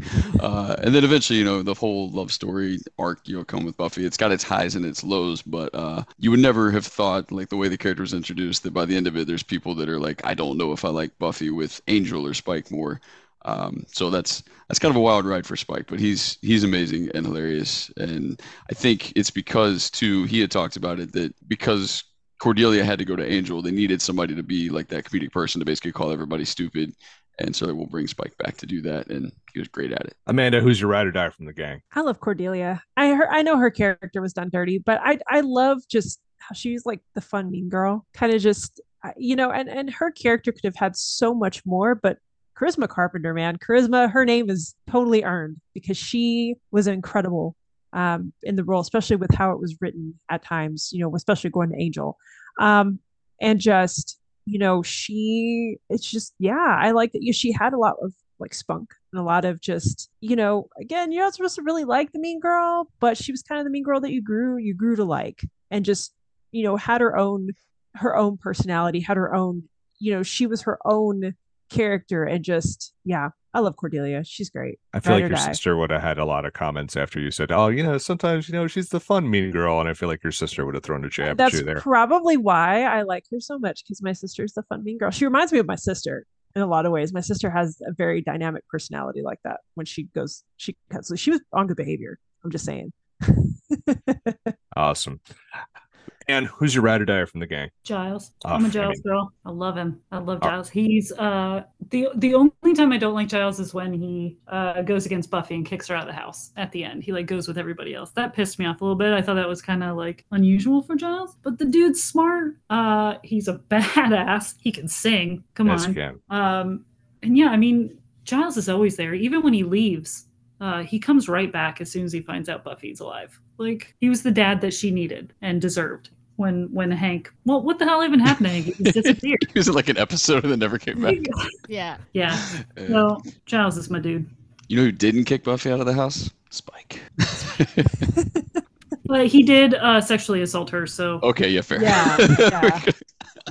That's true. Let's- Yep. Yikes, Uh, Allie, close us out. Who's your ride or die from the gang? I mean, Buffy is obviously my favorite character. That's Of course, part of yeah. why the obsession. But and Giles, I would say, is my number two. But I've talked a lot about my love for Giles, so I'm gonna give Oh. a special mention to Oz because I think Oz. I think he was done dirty by the end of the series because, like, the reason Seth Green left is because he felt like he was on set all day just to go, like, yeah, Buffy's right, guys, because the, the cast was getting so bloated. He had basically no story arc and no line, like, no lines. But Seth Green is so effortlessly charming. He's got like the sarcastic but like really lovable deliveries. And I do love the way that he's introduced with when he finds out about vampires, he's just like, oh, okay. It's a really fun thing to give somebody that's like he's the chillest character, but then they make him a werewolf. So like he becomes like this complete animal three days of the month. That's a really fun arc to give a character like that. He has some of my favorite lines, like when Willow tries to make out with him to uh make Xander jealous and he says like oh yeah I think about kissing you a lot and he's like but I'm not going to kiss you because it seems to me like you're trying to kiss me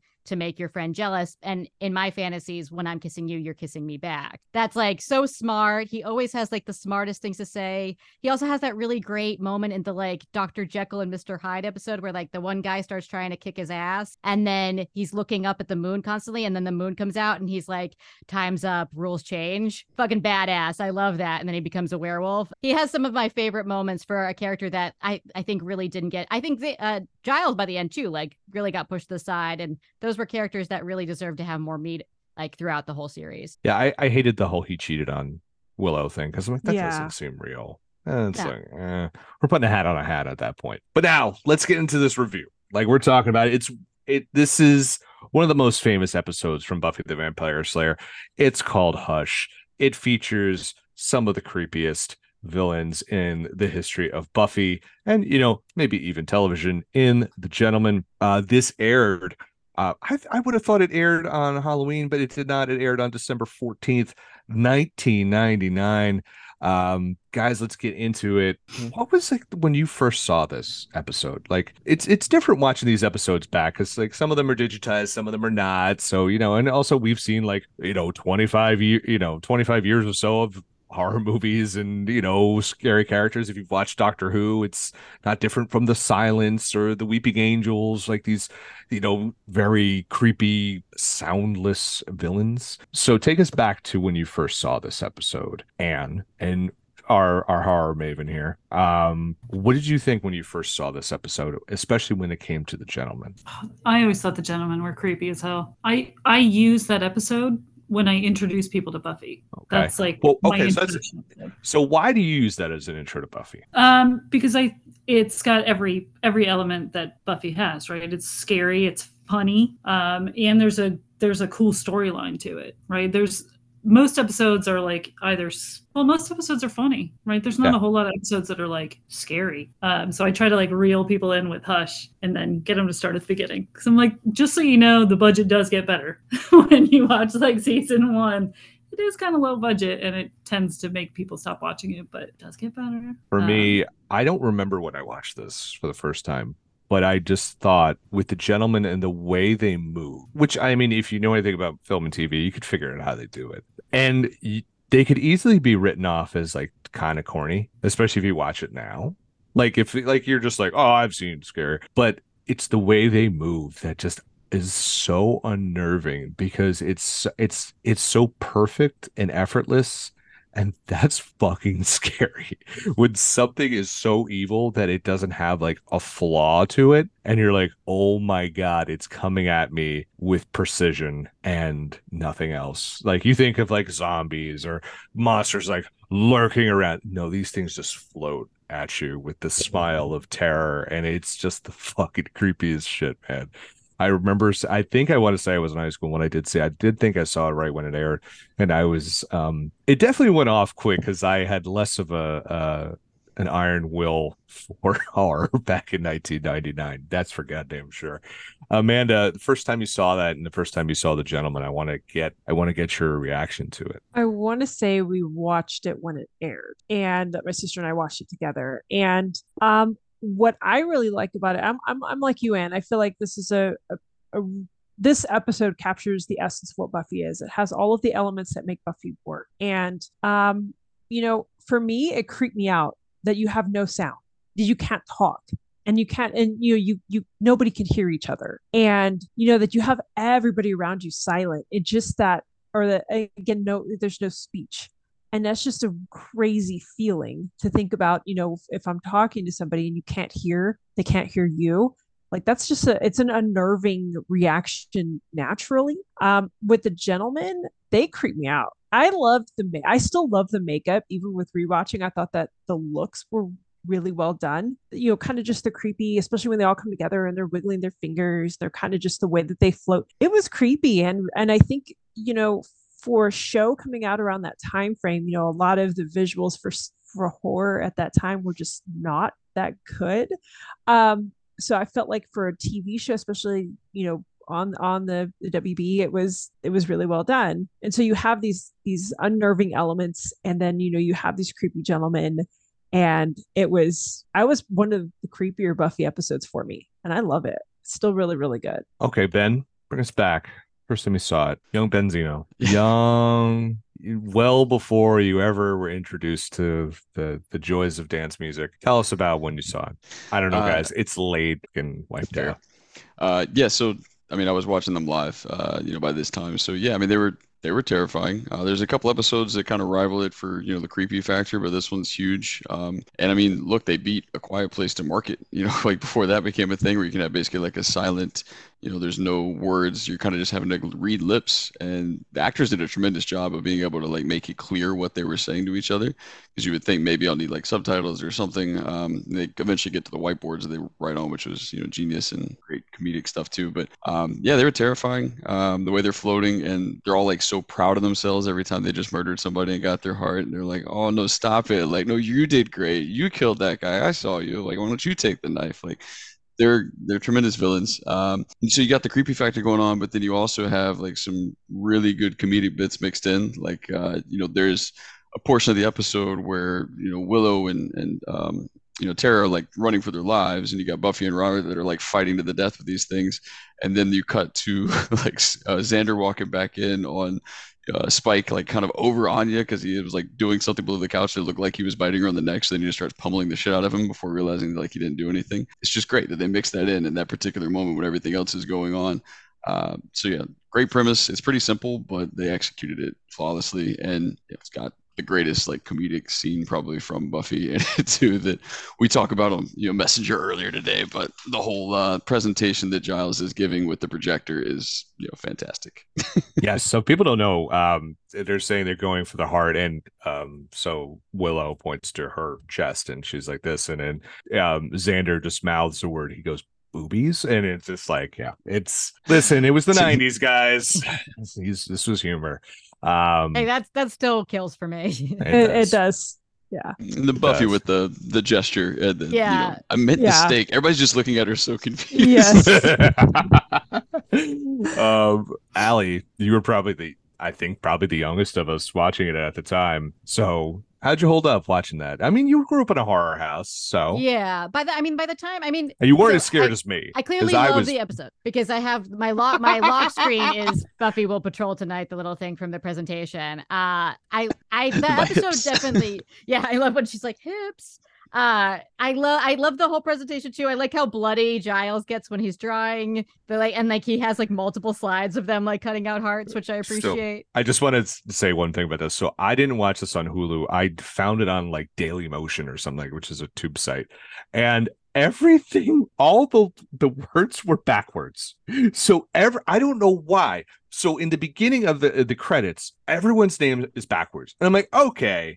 Maybe this is just like I didn't remember this, and this is what's happening because it's like, oh, that's weird. But everything that was written except for the first part of when he's doing the presentation when it's backwards it's actually forwards for my viewing and then i'm like wait what i don't know how like they flipped the plane or something like that when they were uploading it but god bless the internet and all its random bullshit because that just made it so much better for me That's happened to me when torrenting a few times too. I don't know why that happens, but I I was definitely really scared watching this growing up. Uh, that when it first aired, it's I like shout out to Doug Jones, who I think plays like the main gentleman who like check out his interview on the popbreak.com I guess because he, I mean, he's one of the best like silent actors, actors Yeah. in prosthetics, like I, the best actor in prosthetics that we have. Like he, the the politeness that they have in their gestures because they are the gentlemen and like their suits, the smile.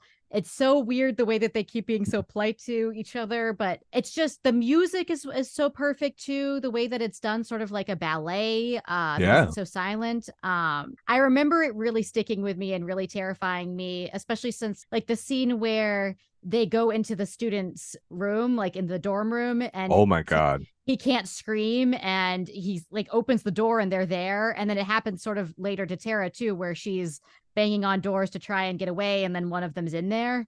And it's just like it's so terrifying anytime they're near. And just like the fact that you can't scream you can't get any help there's no way that you can really I, I don't know why anyone lives in Sunnydale after this like it's so terrifying. Yeah that's it's been one of the things it's like it has a college it has a high school and everything terrible happens there.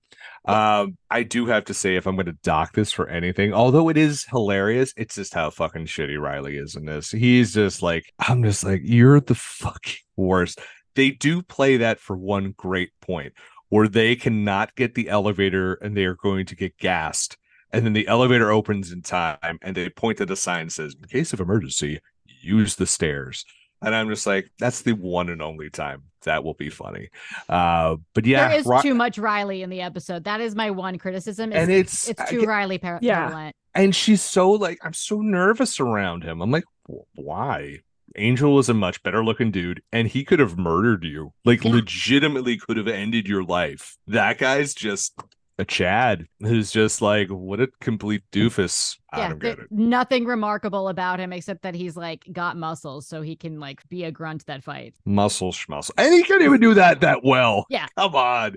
So we watched it we watched it before this episode. So does the episode hold up almost 25 years later for you guys um amanda does this hold up from when you know you and your sister had a truce back all 25 years ago and you know Yeah. Um, so I rewatched it yesterday before I rewatched The Fly, went the whole the whole podcasting marathon, and I still really enjoyed it. I, I feel like um, you know, again, the the way the gentleman looked, yes, it was like you we know how they, you know, how they they floated and everything, but it still it still looked uh they still look really good. And um I feel like you know, again, it still has all of the elements that make Buffy great. Although it can't still can't stand Riley, he's useless. But we've talked about that. Um, but I still really enjoyed it, rewatching it. I did. The guys in the straight jackets were a little cheesy. You know that there, there's some you know some elements that are dated, but just again, just the whole somebody in your room and nobody can hear you screaming. I mean, that's so creepy. That's so, and again, just nobody being able to hear each other and having to walk around like that continuously, like that's just still so unnerving. Um, you know, I I still really enjoyed it. So for me, it's still it still holds up. Again, some minor things here and there, um, but it still it still was enjoyable to watch 25 years later. Uh, for me, what hits me more than just the gentleman is the the scene with the guy, the first guy they kill, Yeah, because it. I just am like, I remember it being creepy and scary, and I've seen it since, but I'm like, I don't remember it being that dark, and they're just going for the heart, and I was like, holy shit, man! I'm like that. That part creep and i was watching it at a restaurant i was at a taco place and I'm, i luckily i was by myself and i'm just like i hope no one else is watching this because they're going to be really confused. Uh but yeah that that part just creeped the shit out of me. The riley stuff just really duds real loud for me but they're able to i get what they're going for with it it's just like well that now this like the speech has been taken away and now they have to they can finally do this you know everything. And I think that's the least annoying they are together. Uh, because isn't there an episode where they end up in a dream together or something like that? Or there's some weird place they end up going. There's one where they, or- or keep so having, they're- have sex like the whole. Yes. Yeah, it's That's that's the my one. least least favorite episode. I hate that episode. Yikes. That's a fucking that's a fucking that happened in life. We were here. Um, so yeah, so I think the Riley stuff sucks, but I think the episode really uh, holds up really well. Um, and let me complicate that question and combine. And go, man, I'm going to go back to you in a sec. Uh, right now, a lot of people call this the best episode of Buffy ever. Do you agree with that? Not your favorite, but they say this is like the number one episode of all time. There's all these lists, so it's always at the top. Do you agree that this is this is the definitive Buffy episode? So it's not my it's not my favorite. I still think it's really well done, and that's that's great. You you clarified that because you know there's obvi- you know there's so many emotional elements that are so that are so good.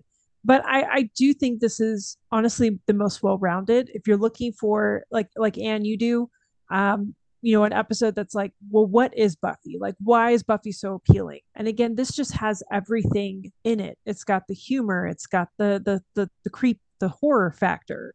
Um you have buffy with this you know she's i mean again you have useless riley which we all hate but you know but but I haven't spoken know, out on him yet, just for the record. Well, I'm just gonna everybody in. We all am hate I'm wondering Um, why, Ben. I'm wondering yeah, why. yeah but but you know He's from but Wake you Forest. That's Oh, the that's- actor. yeah the Oh, actor. I think he just pissed Ann off even more. President Duke fan over there. oh yeah, but you know i i feel like it's so it's so cool to see you know again he's supposed to be like this you know undercover government person and, and supposed to be really great and buffy buffy outmatched him. It was cool to see that. Um and you know again you have it just it has a little bit of it has a little bit of everything in terms of what makes buffy work. And so so i can understand why it tops so many lists because if you're looking for somebody you're trying to show it to somebody who's never seen buffy. You get everybody acting really well. You know i enjoy the you know, kind of the humor like with Willow sitting in the the, the witch kind of the the coven circle and it's like you know eh, nobody here knows what they're really let's have a talking about sale. yeah let's have a bake sale well, who did this to, who melted my who did this with my candle i mean I feel like this that was Ann's college experience. Like, we're gonna talk about art, and you're just like, fuck. Who melted, or yeah, who left their scented candle on my women empowerment shrine? yes And a, that was hilarious and so i mean it has it has everything in it that sums up a little taste of what sums up the series. And i feel like you know if you introduce it to somebody that way they're gonna get they're gonna be intrigued and want to watch more. And you, then you get to see so much better so much so much better content along the way. So i can see why it tops list. So i'm gonna say yes it's a it's a good intro episode I, I say yes because it's this is this is this is like it's always like the gateway drug episode. If you're going to show people Doctor Who, you show them Blink with David Tennant, with the Doctor's barely in it actually, and it's mostly Car- it's mostly Carey Mulligan, and um and it's with the Weeping Angels, and or you show them one of the first Doctor Who episodes I saw was the one with the silence, which is very much like what we're seeing here. Uh, how they were invading silently into the, the world. It was great. And there's other episodes like you're gonna be like, okay, if you're gonna watch Seinfeld, you watch this episode. If you watch this show, you watch this episode. And I think that's what this is. And I think you said it perfectly. It's just it's got everything Buffy does right. It's funny. It's it's dated in the best way possible where it's just like this is definitely a sub a show that was made during the late 90s because it just feels that way from the fashion to the way things were. It just it just feels like it's like right on the cutting it's like that transition time between like pre cell phone pre like wi-fi like this whole like the way things are done now it kind of had elements of old school with that like how things are done. And i i think and even the way it's filmed and it evokes classic filmmaking with the use of sound the use of cranes the use of dollies and all that stuff. So if you're like really about the behind the scenes saw how the sauce is made or sausage is made is how it really is, but it's just like whatever sauce sausage, they're all delicious. And it's just like, there you go. Except one of them gives me heartburn, the other doesn't. So it's just like, you be the judge. Um, so that's what I mean. It's like it's the perfect one that you do it. I just like I say so much dumb shit that Ben is just like, what the fuck are you talking about? Um, so Ann, you did mention this is your your gateway. For, this is your intro to Buffy. But is this the best Buffy episode? Um, I think it's one of the best Buffy episodes. Um, I use Hush to introduce people to it because it has the scary elements, but um, I think Once More with Feeling is one of the best episodes of the show. The That's musical. the musical episode. Yeah. We haven't talked about that. Incredible. So guys, sell me on that one because it's been a minute. And my wife also says like that episode's not that good. She's like, I don't get why people like it. Whoa. She also doesn't like musicals. Spoiler. Oh. except for Oh. Moulin Rouge. Except for Moulin Rouge. She likes Moulin Rouge. That's why Oh, I wait. don't use that episode to introduce people to Buffy because there's people that don't like musicals. Um, With, for me, there's like a couple of episodes that I feel like the show was kind of flexing to an extent. Like they did, you know, the body because they wanted to take something completely like monster, you know, free element uh, and make the one that doesn't have like any type of score to it. It's just very real, raw emotion. Like her mom died of natural causes. It wasn't anything else. Um, and then you know the the Hush episode where it's 75% silent. And once we're feeling, it's like fuck it, let's do a musical. And like it's a musical that's it's a monster of the week technically but it also advances the story so much like so many different storylines are swirling there's all these different emotions going on with all the different characters so it's like very pivotal uh, to that season you know as a whole and the songs are fun so like i'm not one that usually listens to like that type of music just cheerfully but i will play that in my car sometimes because the songs are hilarious uh, there's a lot of really really good songs in there um, and you talked about anthony stewart head's amazing singer like he's got yeah, everybody is able to pull their weight on it. But uh, yeah, it's it's hilarious. There's little bits in there that are some of the best jokes, like the different songs they put in, like because everybody in the town is having to do the song and dance numbers. It's not just our core characters. So every once in a while, somebody's walking outside and some guy's singing because they got the mustard out of his shirt uh, at the dry cleaners, or this lady's like begging not to get a parking ticket, and like there are just little quips of 20 or 30 seconds. And you'll like this Bill because you don't, you know, nobody really likes the Dawn character that much uh, she starts to sing a song and they just kidnap her immediately. It's like, fuck it, you're not going to get any of the song out. You're getting like 10 Good. seconds and they were jerking you out the window. So yeah, there's I, a- I remember I- when that when it aired, going like, "Thank God!" Like it was such fan service to be like, "No, don't worry, you don't have to listen to a stupid Don ballad." Yeah, exactly. Oh, so Dawn. definitely a good episode, but it's got too much plot, I think, to be the one that you try to introduce people with, which is why Hush is good because it's a standalone for the most part that, you know, you can watch it not knowing anything about the show and still, you know, enjoy it and not feel like you're getting spoilers. And think benefit? but- yeah, go ahead, Alec. Sorry. Just- one of the fun things about Hush is the fact that like Joss Whedon wrote it because like he was getting a lot of like criticism saying that the only reason people liked uh, what he did was because of his quippy dialogue. So he was like, well, you know, as much as he is a douche, like when he does things like interestingly like buffy in general like he does do it well like he was like well fine i'll take the dialogue out and then i'll be nominated for a fucking emmy for writing and that's what happened and it's it's a great episode like it's like they use the music they there's still a lot of humor there's still so much fun with the musical uh, something i that i think is like really i interesting to know is like that Sarah Michelle Gellar said she initially wasn't going to uh, sing. She was going to have somebody dub her voice uh, because the songs were so hard. And then she actually read the songs and she was like, I'm not going to have somebody else have my character's like giant emotional arc for the season. So she learned to sing and like really had to practice within just a few weeks in order to be able to carry off the songs that had been written for her. So I you know kudos to her because I think she like she does a great job for somebody that like started out not being able to sing and I think like the whole episode is just and the fact that when it opens it opens on her uh like slaying uh, vampires and everything and all of these demons start dancing behind her i think it just if you don't like musicals it's not going to be your thing but if you're somebody that likes like whimsy and thinks that like that's going to make you laugh like you'll just love the whole episode I am. If one word describes me, it's definitely whimsy for sure. um, okay, so I feel like I lost control of the podcast because when it's a Thursday, of course I did. So, Allie, what is the is this the definitive Buffy episode or no? there was a long time where I would have said that this is my favorite episode.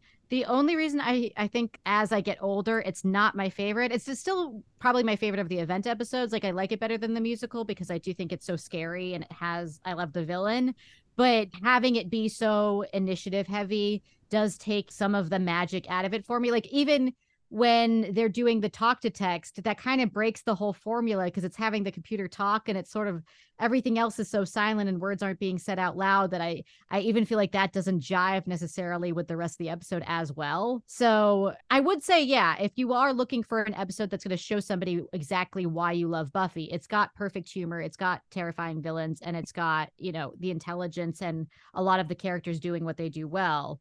Uh, but is it the strongest episode? I would say, you know, I would probably choose one that has more of the core characters and not as much of like this B plot that kind of didn't go anywhere. That is true. And Ben, finally with you, is this the definitive Buffy episode? Uh, yeah, I've always put in my my top three, and the other two are the ones we already talked about. So the body and, and what's more feeling, as far as being the three best episodes, like best on, most award worthy. Um, you know, not putting in you know the ones that we watched the most are my favorite. We already talked about those, so it's hard to pick one. Um, most award worthy, honestly, to me would probably be the body, um, which Yeah. is just it's incredibly sad and emotional. So it's not one that you're going to throw on much, but it deserved like all the attention that it got. All right, guys, that was Hush. And let's move on just to two more questions for y'all. I said y'all. So there you go, Amanda. Thank you. Uh, you're seeping more into my brain. Ha. Okay. We have an uh an audible series, uh The Slayers. And so we live we live in a world. We're in a society. You know those fucking terrible lines. Uh reboots, relaunches, reunions, the three R's. It's all we're doing on TV. Literally Frasier just returned after like 30 years, uh, 25, 30 years off TV. Do you think or do you want do you think they will try and reboot Buffy and do you think they should do anything, a relaunch, a reboot, or reunion with Buffy on a streaming service? Do you think that should happen? Or do you think maybe they should get a new cast? We should wait a little bit longer. Like, what's your thoughts about the future of Buffy? Because I'm sure there are some executives somewhere that are pitching this as we speak. So, Allie, I want to start with you, especially since you're in the world of television, and stuff like that. Well, so I am currently uh, listening. I'm on episode four of the Audible, and I'm enjoying it. But does it feel like traditional Buffy? Not fully.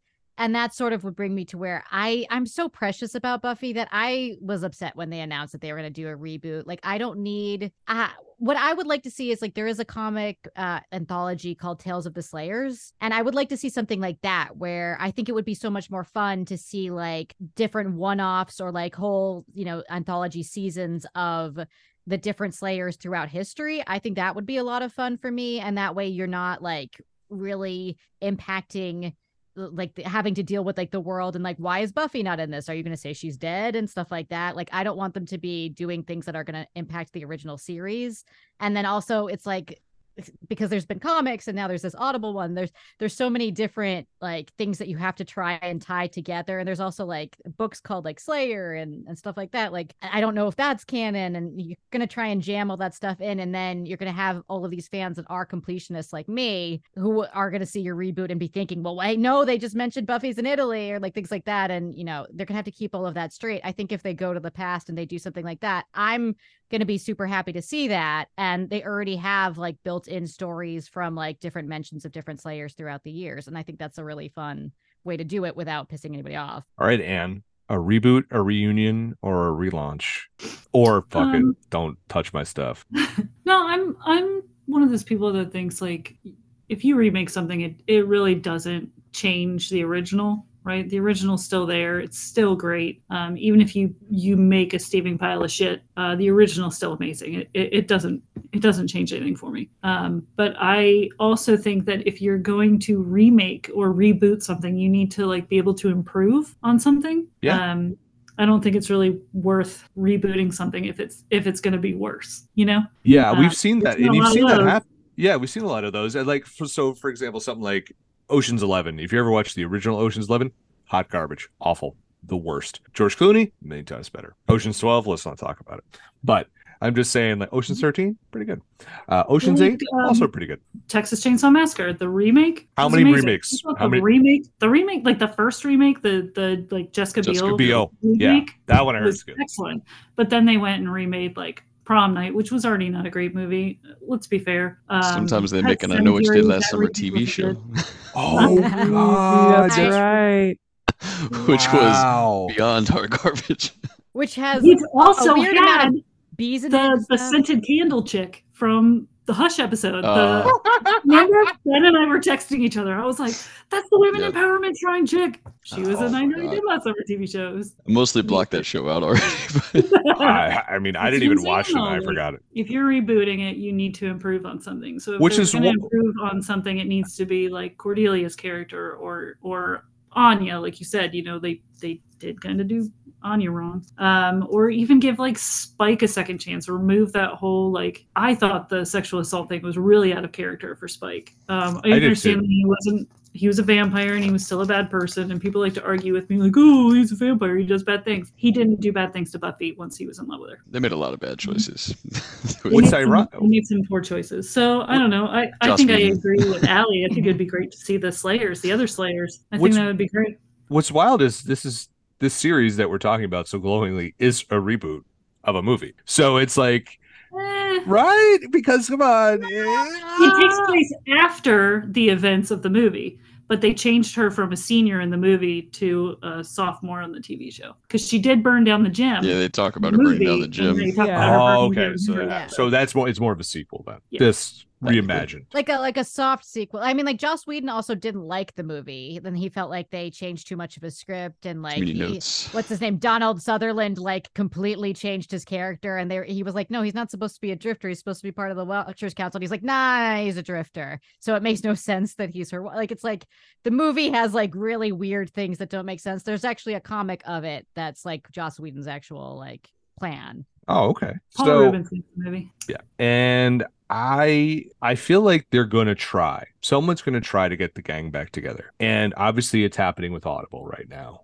But Sarah Michelle Gellar is not part of it. Now, if you know, like Doctor Who, I mentioned this before, yet, but they've done a ton of stuff where it's just like Paul McGann, and they've done stuff with Tennant and different doctors having different adventures, and it's all through audio, not visual. I, but going back to that, when they did this, oh man, correct me if I'm wrong, the 60th or 70th anniversary of the show, they brought doctors back. Like they brought a couple people, and I could see something like maybe you focus something around the new Slayers, which is definitely what they were trying to do at the end of Buffy the Vampire Slayer. They oh, we have all these young people who are going to do this. If you do a series like that, like and you bring the the old gang back together for an episode or two, I think that could be cool. But an anthology series from the perspective of Giles teaching, and here's the stories of the Slayers throughout the years, and I'm Giles. Let's open your books to this first chapter. He's teaching the new class. That actually could be really cool. Breaks out the projector. Yeah. Yeah, slides or slides around the run way I'm watching it on a torrent site. I'm like, what's going on? It's everything's backwards. Uh, but yeah, I think that could be cool.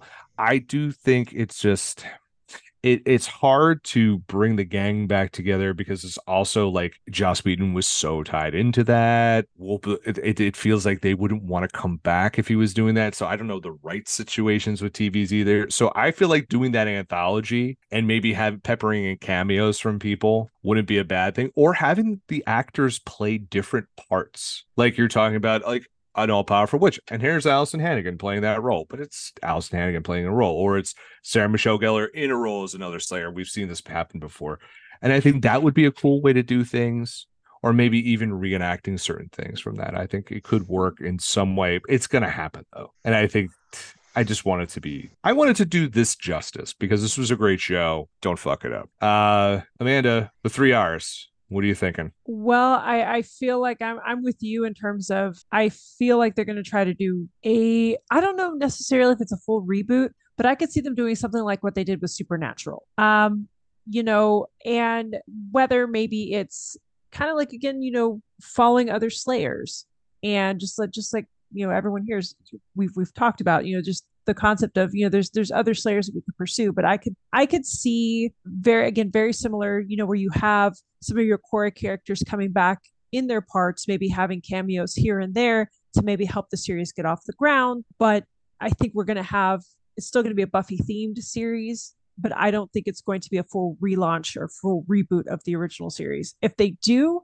I don't see that going well unless they maybe go in a darker direction like Sabrina, kind of what what what they do with it, or Riverdale. Um, I could see if you go about it from that perspective, from a complete reboot. I don't know if that would be super popular, but look at Sabrina; it's really popular, and I loved the OG show. I loved the Sabrina the Teenage Witch, how lighthearted it was and everything. But this is such a darker connotation, but it still worked. Um, and you could, you could make. We were already getting elements of of you know very heavy moments and very dark moments, and again, even with Hush, dark moments with Buffy that you could push it more in in in that direction. I I could see that as a possibility if they do a full blown relaunch. But again, I could see them treating this like again, like I said, with Supernatural, like what they did. Here's another aspect of the Buffyverse. We're still going to bring in some of the OG Sarah Michelle Gellar may show up here and there. You know, uh, we'll bring in. I could see Alyson Hannigan probably more than Sarah Michelle Gellar, or even again Charisma Carpenter, or maybe even Spike shows up. I don't know, but I feel like they could they could pepper in. Hopefully, we don't get Riley. that would be terrible. Or Dawn. It's the spinoff you guys are gonna get. Oh, I know but I, I could see only if Riley happening. gets killed off really quickly, then I'll be like, all right. Oh all right. darn, he got killed off. Oh no, um, not Riley. Worst thing ever, worst thing ever. But um, but yeah, I could see that more so than a full blown. Let's get the whole cast back together. I mean, I could see them doing like a special or something like that, or even kind of like what they did with the Audible. But I think even in terms of having them be very involved in a full scale relaunch, I don't see everybody getting back together for that. I see certain people more so than others. But again, I, I personally, I'd be curious to see what a, a Sabrina River, Riverdale kind of darker spin of Buffy would be like. Or they just do like British shows would do like it's the holiday special and it's Halloween is the holiday special and that would be and bringing the original cast back together for an adventure one off Good work. Ben, for me, if it completely disregards this show, I'm not gonna have like any emotional attachment to it. So I don't think I'm gonna be bought in from the beginning. I think a lot of fans are probably not gonna be bought in from the beginning. I would have to hear really good things before I give it a shot. Uh, so I like the idea of it being an anthology series. I mean, where it could be a different place. What I really wanted because they pitched like all these spinoffs right when it stopped. Uh, the one, I mean, they had like the Ripper that was supposed to be based off of Giles, but the one that I really, really wanted was Faith, like as a spinoff, because that would be sick she's a yeah. human character, so her being aged would be like appropriate versus like trying to do something with Spike now. Like that would be hard to do. Anybody that's supposed to be a vampire. Um, so yeah, Eliza Dushku, I don't think is really acting anymore. She's more directing and doing other types of projects. Um, but if she could, you know, be brought back in some capacity uh, to a show, that would be great. But you know, we're talking about like rebooting or relaunching Buffy the Vampire Slayer. It's not Buffy the Vampire Slayer without Sarah Michelle Gellar in the role of, of Buffy. And so if you recast in some capacity, it's gonna be tough. It's a tough sell, you know, for me. I think. Um, so yeah, I don't know. I, I, think it would have to be an offset. It wouldn't be like Buffy, but it would be interesting because if you put it honestly, even if this was on cable now, like they can you pretty much do whatever you want. Like if it was on FX, like the scene where we were talking about that we thought was so you know gory and violent and hard, where he's got the knife, like they would have actually shown the knife go into the dude and start cutting out his heart, like on TV. Like you can make it as dark as you want when you don't have all the censorship that you do, uh, you know, when you were making it back in 1999. So it could be a very dark show, but as you know, Ann said, you don't make something unless you can improve upon it. And how the hell do you improve upon you know the, one of the best shows ever made? Uh, it's it would be a hard sell for fans. So I think you've got to have original people involved, or at least acknowledge it for it to to work at all. Okay, guys, we're going to close the podcast out with this. We are just going to give our final why we love this show, and then when you finish, just get, tell us where people can find you online and I'll set the tone for everyone so we know how to do it. For me, this was a show, like I said, that it was something, it was, I thought it was one of the coolest shows when it first aired. And then I went back to it and I was like, wow, this show is so much deeper, so much more fun, so well acted, so well directed and written, despite who did all that. Mm-hmm. And it's just such a show that should creak and stumble and age poorly because it's such a product of it was a mid to ni- mid to late 90s, early 2000s teen show originally. And it was just supposed, I mean, it had all the trappings. It had the club where they had the bands and it had like it, it was just like it just was fo- so formulaic in that respect but it got weird it got and it was funny and it was scary and it was sad and it was hopeful and it was uplifting and it was really well done and it just has while it's and it's not in a nostalgic way this show feels a bit timeless because it deals with the supernatural and it feels like they're not just a product of their time. This is just a show that could take place at any time, just maybe lacking the technological advancements and maybe just like a, a, coat of HD paint. But this show just holds up so well and I'm so stoked that I I've been able to watch and been able to talk about it with you guys. And if you've never watched it, wow, you stayed through a whole goddamn podcast about it. But if you if or if you haven't watched them in a long time, go rewatch it. And this show holds up except for the Riley stuff because that guy sucks. so uh, and, and also the whole Spike thing we talked about. But if uh, so, thank you for listening. My name is Bill Bodkin. Of course, I'm the host for this podcast, in the host chair for this podcast. Uh, you can follow me at on Twitter at Bodkin Rates, but most importantly, follow the Pop Break on all your favorite streaming, all your favorite social media platforms at the Pop Break, and uh, please rate, review, and subscribe to this podcast. And Ann Hale, tell us why you love Buffy and tell people where they could find you on the internet if you even want them to. Um, I love Buffy because I grew up with Buffy. Um, I was a teenager when she was a teenager. Um, I was figuring out my sexuality when Willow was figuring out her sexuality. You know, I was going through heartbreak at the same time. I was, you know, dealing with loss when they were dealing with loss. Um, and I think anybody that watches the show, like at, at any time, even if 20 years from now, they're going to be going through those same exact things that they went through because yeah. these are real things that happen to real people um, and they still happen you know even as at almost 40 years old you know i'm still i still deal with heartbreak and i still deal with loss um, so it's it's always relevant for me uh, so for me it will always be the greatest show ever made um, that was um, that was a little bit of emotion there, Aniel. I'm proud of you. I love Buffy so much. People know about my Scream obsession, but I don't think people understand my my Buffy obsession. Um, but as for like socials, um, I use Instagram the most. It's at Scarlet Jupiter, um, and I also recently produced uh, the Mutilator or the sequel to the 1984 movie, The Mutilator. It's Mutilator 2. Um, so people can follow my Instagram page for that too. It's at Mutilator 2 um, and give us some support for that. Yeah, well, I didn't know you did that, so I'll make sure a little site I run, uh, uh, you know, gives it some love as well. So Ben, we know you love Sarah Michelle Gellar, but tell us why you love Buffy, and then tell people they can find you on the internet. Yeah, aside from the obvious, right? And that I don't necessarily remember, but that might be the reason why me and Ann bonded while we were working at the steakhouse back at ECU so long ago. Is we probably somehow got in a conversation about Buffy and our love of the show and, and Duke basketball and Duke basketball, obviously too. Um, so yeah, I mean, aside from the obvious of my obsession with Sarah Michelle Gellar, uh, that will forever remain. It's a hilarious show. It's scary. It's action packed. It's sexy. It's emotional, and the storytelling is still as good as anything that you'll see on TV uh, today. Like you know, it's way more hit than miss. Like with all the episodes, uh, there's a lot of series that just have a lot of filler, uh, and I feel like this one brings it almost all the time. Um, and then yeah, as Bernie kind of mentioned, it's still relevant. Like it was designed, you know, the monsters were supposed to represent the things that you're, you know, afraid of as you're growing up and, and really represent, you know, things like bullying and uh, you know, your different fears, peer pressure, abandonment, stuff like that. And, and that's always going to be relevant. Um, so yeah, I mean, aside from that, extremely well acted. Uh, they did some really inventive stuff with with practical effects. Like this is a show that was made back in the '90s and still looks like really good. Uh, so yeah, it's always going to hold up. I'm going to keep rewatching it. I'm never going to get to Ann's numbers. That's not possible at this stage in my life. I could never catch up uh, unless I just quit my job and devote my life to it. But uh, but yeah, going to keep rewatching it. Uh, my co-host Amanda, you love about Buffy. Tell people they could find you. Tell them about that podcast you're doing. Uh, well, really quick, Ben, did you say where you? Oh were, no, behind your social. Nah, that's why uh, she's a good co-host. Uh, so yeah, at at BD Murchison on Instagram, uh, Twitter. Um, and uh, my dog at TK42 Woof. Uh, if you want to follow him, he's far more adorable than anything that I'll be posting on mine. Uh, stuff that's come out recently, I did a review on the final season of Reservation Dogs, which you can find on thepopbreak.com. Phenomenal show. Please watch it if you haven't yet. It's on Hulu. Um, and I promise, Bill, I will be doing my uh, my my Audible review on uh, the Buffyverse uh, Slayer story. So excited to, to get that out to you soon too. Thanks. Yeah, def- definitely had to shout out the. Uh, I'm glad you shout out the Reservation Dogs because I read it and so it was good. really good. It Love was really show. good. So yeah, and don't you mean on X, Ben?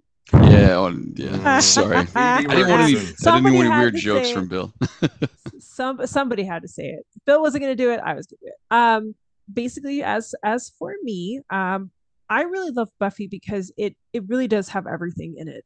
You know, yes, some of the the special effects are going to date. Some of the the time, the a few of the references are going to be a little dated. Um, but you can't. You know, great storytelling is timeless, and this had everything in it. You had a little bit of romance. You had you know the supernatural elements. You had tragedy. You had your really happy moments. You had just just your friendship bonds growing. I mean you know willow and buffy that's like a solid friendship right there. That's a friendship you all wanted. And this show still makes me want to it made me miss delia's do y'all remember that at all? Yeah i miss delia's every time i watch it because i used to shop there in the 90s and i miss it.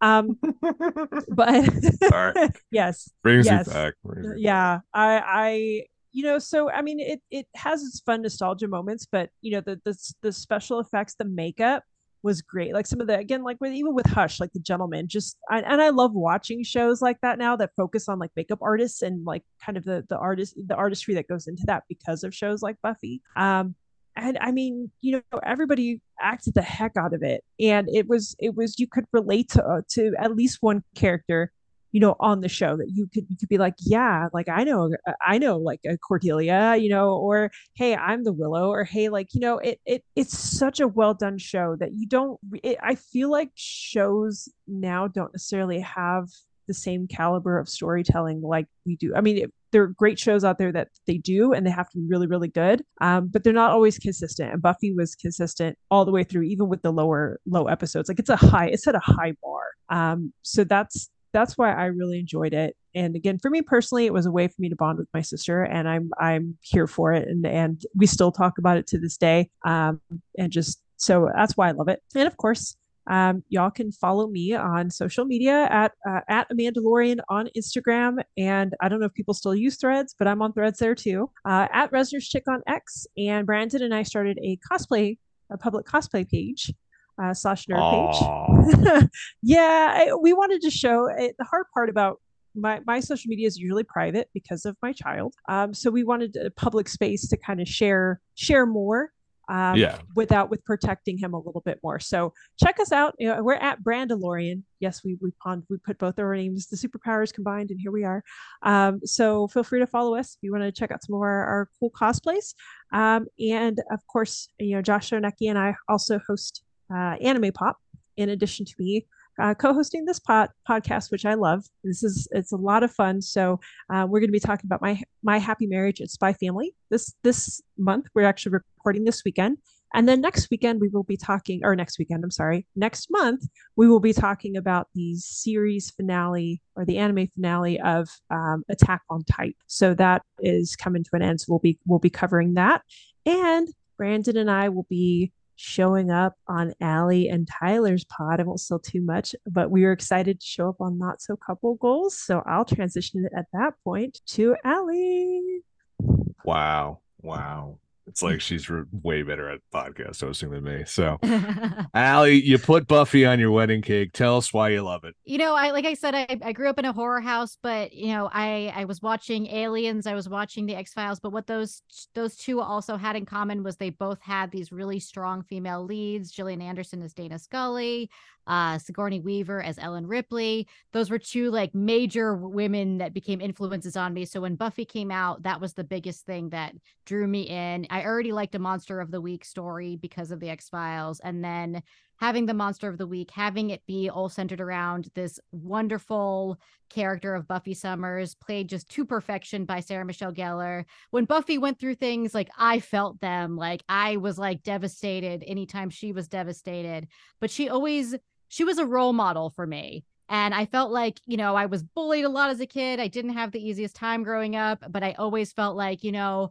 I'm not going to stoop to people's levels because I got to be like Buffy. And like that, like having that as a young child to grow up with really, in a weird way, like set me like to the path of becoming the person I am, better or worse, I guess. Uh today, like the the humor definitely was a big thing that hooked me in. I always loved the quippiness. Um I, the fashion really influenced me. I I was watching it the other day and being like, that's why I started wearing knee high boots with everything. I'm known like as like loving Buffy and like loving boots, and it's like, yeah, it was the the '90s fashion of Sarah Michelle Gellar with the mini skirts and the boots that definitely set me on the path for how I like still tr- dress to this day. Uh I just feel like the acting in general, like the writing, the the bonds that the characters had, the casting on this really just like solid. Very few casts like really just came together the way that this one did and made you feel like they were people in your actual life. And this show really set the, you know, set TV in a different like we wouldn't I just rewatched uh the first 3 seasons of Veronica Mars. We would not have had a show that's amazing like Veronica Mars without Buffy leading the way in the years before that and whole it changed the whole landscape of TV. So, you know, there's like college classes about it. Uh, and I think that's why we're still talking about it today. That's why it's still being rebooted. There's different comic spins off and all that kind of stuff. Um, anyway, if you want to ha- hear more about me loving Buffy, I definitely write about it on the line a lot. So uh, you can follow me on social media. I'm on Instagram and threads at anal retentive, A N E L R E T E N T I V E. The best handle ever. It is. Thank you. You can find me uh, on TikTok and YouTube. I am at like Willie Nelson, spelled like the the singer, like Willie Nelson. Yes. I did When- not. whenever I give someone my name and I need them, I need to spell it. I always have to say Allie Nelson, like Willie Nelson, but with an A, and then they get it because it's spelled the same way. So that's why it's my handle. I post little like comedy videos, sketches, some of my stand up, all of that kind of stuff. Um, I I finally got my actual name on Blue Sky Social, so you can follow me at Allie Nelson. I am the original Allie Nelson there. Screw you, other Allie Nelsons who keep taking the the handle. Um, and I'm gonna be in a movie that is coming out soon. It is called Megalo. Uh, so keep an eye out for that. Uh, I will post more information when we actually have our screenings. I like how this podcast was just. Oh, by the way, I'm starring. I'm going to be in a movie. By the way, I produced a movie. It's just like who knew? Breaking news. The one time pop break breaks news. There we go. So If guys, anybody wants to put me in a movie, uh, I know it's same. Um, so guys, thank you so much for joining us. I got to tell you guys to to my to my uh, my my my friends on this podcast, what a shitbox of a day I had. Usually Thursdays are pretty bad for me, but this really just made my day and brightened my spirit. So thank you for coming on and talking and hanging out with me. Uh, just to give everyone, because we're not like doing a review series right now, just want to give everyone a quick rundown of what we're doing next week. Alex Marcus is going to join us. We're going to be doing our low key mid season check in. The following week, we are going to do our Doctor Who special. We're going to be talking about all the doctors in advance of whenever the fuck the Doctor Who comes out on Disney Plus because it's November. Guys, November's in two weeks. Uh, then we're going to be doing Loki finale and the Marvels, the NFC East group therapy session. Oh, Jesus, I have a lot to talk about. Uh-huh, Same. And, and then we're going on Thanksgiving break. We're gonna have our our uh, Doctor Who review episodes. We think then it's the holiday special. Uh, our three episodes where we close out the year with one dedicated to Allie's husband Tyler, where we talk about Home Alone because it's only appropriate to talk about Home Alone in December or during the holidays. Because if not, you're a pervert. And that's how I leave all of you this week. Go watch Buffy. Go enjoy Halloween. See you later.